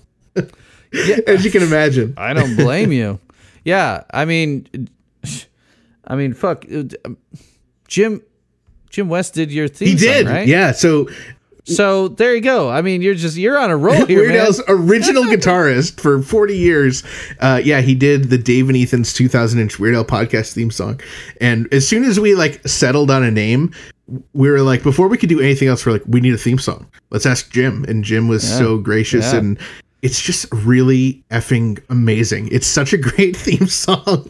Not to toot our own horns, but surreal. it's just it's it's oh, sur- it is. It's, it's good. It's surreal to to you know the guy who you know it's it's not Al who who did a theme song, but I mean that would be amazing. But it's like the guy who literally has played guitar on every song that I love my entire life d- did a song for us, and it's just it's so cool. And I mean, you hear it, you can tell it's, I mean, it's of the Weird Al style because he is the guy that... He did the, yeah, I mean... Knows Weird Al, yeah, better than anyone, right? If if anyone's going to figure out how to make a song sound like a Weird Al song, it would be the guitarist. Right. Band, right? Absolutely. It sounds like a Weird Al it song. It does. It's... Right, you can tell it's not Al's voice, but like, I mean, he... He sings back up on some weirdo oh, oh, stuff, all the time, right? Yeah, especially on tour. Yeah, so like his voice, right? His voice would be like, sounds familiar. And he just won a it's Grammy. So we, we have a Grammy oh, award winner who did our theme song wow. for our little Weird Al podcast. That's amazing. Yeah, it's nice, cool, dude. That's that's amazing. Cool. Yeah. So so you gave it a yes. ten. I am going to have to go lower just because my tens are very much reserved for things like Doctor Worm and She's an Angel and. You know, Birdhouse and stuff like that. Uh, I have given s- some deeper cuts really high scores. There are some that have surprised people. I don't like to be too obvious, and I do have my weird favorites, like Faint Amnesia being your favorite. I think a lot of people consider that kind of totally. weird. Not that, not that they'd say it's a bad, bad song, but they kind of be like, oh, all right, you know, kind of like surprising. Absolutely. Um, yeah, I agree. Oh, but as as far as like pop rock songs goes, like I almost want to rate it higher just as like it's like the underdog. It's like like I want to go to the next show and be like, amnesia, amnesia, Fane amnesia. And be like, who sang that? We hate that song. I think I'm going to have to go. Mm. Um, hold on. Let me see what I gave We Live in a Dump. Because I got Santa kind of put those together. I gave that a seven point nine. We can do um, points? I didn't know we could do points. I thought it was solid numbers. What, are you going nine point nine? No, I, I would still do ten, but I just didn't know that. He hasn't listened to the show enough, people. I um, listened to a, a couple uh, episodes. I listened to the one with Spencer Park. Spencer's uh, a friend, and he... Um, oh, I'm meeting up with him this weekend. Oh, he's great. I, I did his podcast with Dave. And uh, he's a listener and supporter of ours. So the dictionary or the, the other dictionary. One? Okay, yeah, I did some guest episodes of that too. I did, I did too. I will, I will say, readings. you know, you know, you know, my track record on non Weird Al, non They Might Be Giants music. I'm not a podcast guy. I don't listen to podcasts. Um, I don't listen to my own podcast. So. Um, It's funny how many podcasters say that. the, the fact that I've listened to a couple episodes of yours means that it's one of my most listened to podcasts in the world. you're you're an odd fellow, I must say. a podcast, a guy who podcasts about music who doesn't listen to podcasts or music. Hey. It's a living. You're you're a you're a riddle wrapped in a puzzle, wrapped in a enigma, wrapped in a warm flower tortilla. I think I'm giving this song just under. I, I honestly, I think I prefer We Live in a Dump, but I don't think it should have replaced it at that show. I just think We Live in a Dump is fucking hilarious. Yeah. Uh, I'm I'm gonna go seven point five because uh, it is a great song, and anything above a seven on this. Let's let's say seven point six. On, on my let's say seven point six, Greg. Okay, let's just. You're trying to change mine. Yeah, you know, six point nine. Hey. Nice. But seven point seven point nine. seven. Yeah, I think I think seven point five is the way to go. seven point five one. But that is ten ten ten point one. You know, it's, it's just above perfect. So as as we've been talking throughout, we've been plugging uh, Dave and Ethan's two thousand inch podcast. And you you can do it. There's Dave and Ethan's two thousand inch Weird Al podcast. It's all about Weird Al. Sorry, I love it's about the life. It's about the career. It's about the universe of Weird Al.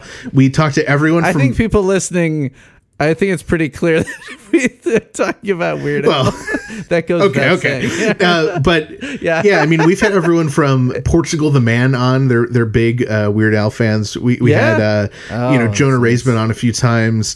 Uh, we've been lucky enough to have Weird Al's own drummer, John Bermuda Schwartz. He, he's come on a number of times, premiering unheard yeah. and rare Weird Al audio uh, that has premiered. He seems like the coolest. He's the greatest. Guy. He's yeah. the absolute greatest. Um, so it's it's really a show. Um, it's just a love letter to Weird Al, and he likes it because yeah. he yeah. told us he listens to it. So uh, never. That's yeah, man. I know that management, They Might Be Giants management, has heard the podcast at least enough to confirm that I'm playing things I'm not supposed to play, and, and then making me edit, re-edit them. Um, I don't know if the Johns have listened. I mean, obviously, Danny has listened. I believe Marty listened. I mean, he, you know, before he came yeah. on. Um, I don't know if Miller's listened, but you know, it's it's in their ear enough, like they're aware of it, and that's enough for me at this point. Um, maybe next time you talk to Al, you could say like, "Oh, hey." This, you know, I know you're a They Might Be Giants fan. Uh, you wrote, yeah. A, have you heard? A pastiche. There's a story I heard. You know, everything you know is wrong. Yeah. Have a, you heard the story that Al was at? I mean, Al is is vocally a They Might Be Giants fan. It's it's you know, yeah. he, he, in interviews and stuff, he's always said yeah. he's a, a They Might Be Giants fan. Um, and he did um, Everything You Know Is Wrong off Bad Hair Day is a uh, mm. pastiche uh-huh. of They Might Be Giants. Yep. Um, and it's also, mm-hmm. it's it's a, a amazing original that is tip, typically a, a fan yeah. favorite. Everyone loves that song. Um, I the, the story I heard, and I can't remember where I heard it, something like maybe someone having to do with They Might Be Giants wrote a book and said this or something, that Al was at a show, wanted to say hi to them backstage, and he was denied because the Johns didn't want... uh, to be associated with him and have people think that their music was novelty and, uh, you know, any anything like his music or something. So that, that kind of bummed me out when I heard that. I don't know how true it is. Yeah, I, I've heard that story as well. I don't think I heard that specifically, that he was denied uh, entrance or something to, yeah, or they, they said, that that seems a little harsh to me. I don't think the Johns would be like, uh, no. Send him away. Send uh, no, I shan't be talking to that man with the mustache. Oh, he shaved his mustache? I don't know. These these things. I don't pay attention to novelty music. Uh, they talk like that, you know, when they're on stage. Um, I, I, but I have heard that, because people, like you said, there's so much overlap yeah. with the fandom. Yeah. People are like, you should tour with Weird Al, and they've flat out said, like, I mean, what I've heard is that they've been very diplomatic about it and been like, we respect Weird Al and we like his music. However, that, you know, we were, we, we worried that people would think of our music as comedy music, and they take their music very seriously, right. despite a, there being a lot of laugh out loud moments in They Might Be oh, yeah. Giants songs. So there's there's this kind of more dark comedy. Weird Al's is definitely family friendly comedy. There's a ton of overlap in the fandom, but they have said that they wouldn't tour with him. I mean, they've also said there's also like a thing with Ween too. I don't know if you're a Ween fan, but they're another duo that has put out a bunch of different genre experiments, some funny stuff. They're maybe a little more crass, but uh, they've said they don't want to tour with Ween, or Ween said they don't want to tour with They Might Be Giants, because that's another one where people are like, this totally makes sense, and they're like, no, no, we're not like them at all. I don't know. You know, They Might Be Giants think they're so special because they are. They're special. Anyway, uh, so thanks, Ethan, for coming on the show. That was, uh, I mean, for an uh, for a song that has no information about it anywhere. No, it's one cover, no live versions. Uh, you know, we cracking the two hour mark, I'd say, is an achievement in podcasting, uh, and we should get our own star on the podcasting walk. Let's do it. Oh, we'll ha- I'll have Dave raise forty thousand dollars or whatever it costs now. Yeah. So people, go listen to uh, Dave and Ethan's. Let me get it right this time. Dave and Ethan's two thousand inch Weird Al podcast. Yeah. Uh, you can find it everywhere. I assume yeah. I listen to it on the Apple podcast, but it's all two thousand inch dot com, I N C H, or at two thousand inch on social media. You can find us. It's there not hard go. to find us. Just just search the and, best Weird Al podcast in the world, and we'll, we'll come right up. There you go. There you go. Uh, anything else to plug? I mean, like you said, shows are not really coming yeah. back yet. I don't know if you have anything else. Um, geez, I should have thought about this. Um, no, I don't have a, I, just the podcast that's taking up, uh, all of my free time lately. We're, we've, we're working on some really oh, fun God, stuff. We've got some great interviews in the can, and, uh, yeah, we just, I mean, we're, we're loving it, and it's, it's so fun to do a awesome. podcast, and it's so great to get to uh, chat with someone else who's a giant, They Might Be Giants fan. I mean, it, I could talk about them all day, and, and, uh, we should, uh, we should definitely have you on to, to help us figure out oh. what, um, Everything You Know Is Wrong is about. You can give us the musical breakdown for us. Oh, dude. Th- yeah, that would be amazing. That would be amazing. And you should come on another episode here, so I should get you that spreadsheet link again. Um, I mean, it would be... That would require... It an, would be right That would away, require but, an email, um, though, so I, I know that doesn't really happen. So. Uh, I'll just send it to you in a okay, Twitter D M. Okay. That's... that's that's. I, I don't want you having any of my information. Yeah, I, I understand. I understand. My girl will call your girl. Well, we'll, we'll figure it out. with, with with that said, email me. This might be a pod at Gmail. And uh, leave me voicemails. two two four, eight zero one, two nine three zero. This might be a podcast dot com is the place to go for things. Uh, hopefully by the time this comes out, I will have a redesigned website, because I'm looking into that. Cool. Um, now that I have that Patreon money, I'm like, just keep putting it back into the show. It's never going to be my living. I mean, yeah, we do it because we love it. Absolutely. Right? And uh, it is super fun to talk about shit you like and have people listen to it. I mean, that's that's like the cool thing. Um, and yeah, we are a Punk News podcast, and I think I'm just going to leave it at that. I'm tired, and I have one more day of school as of this recording.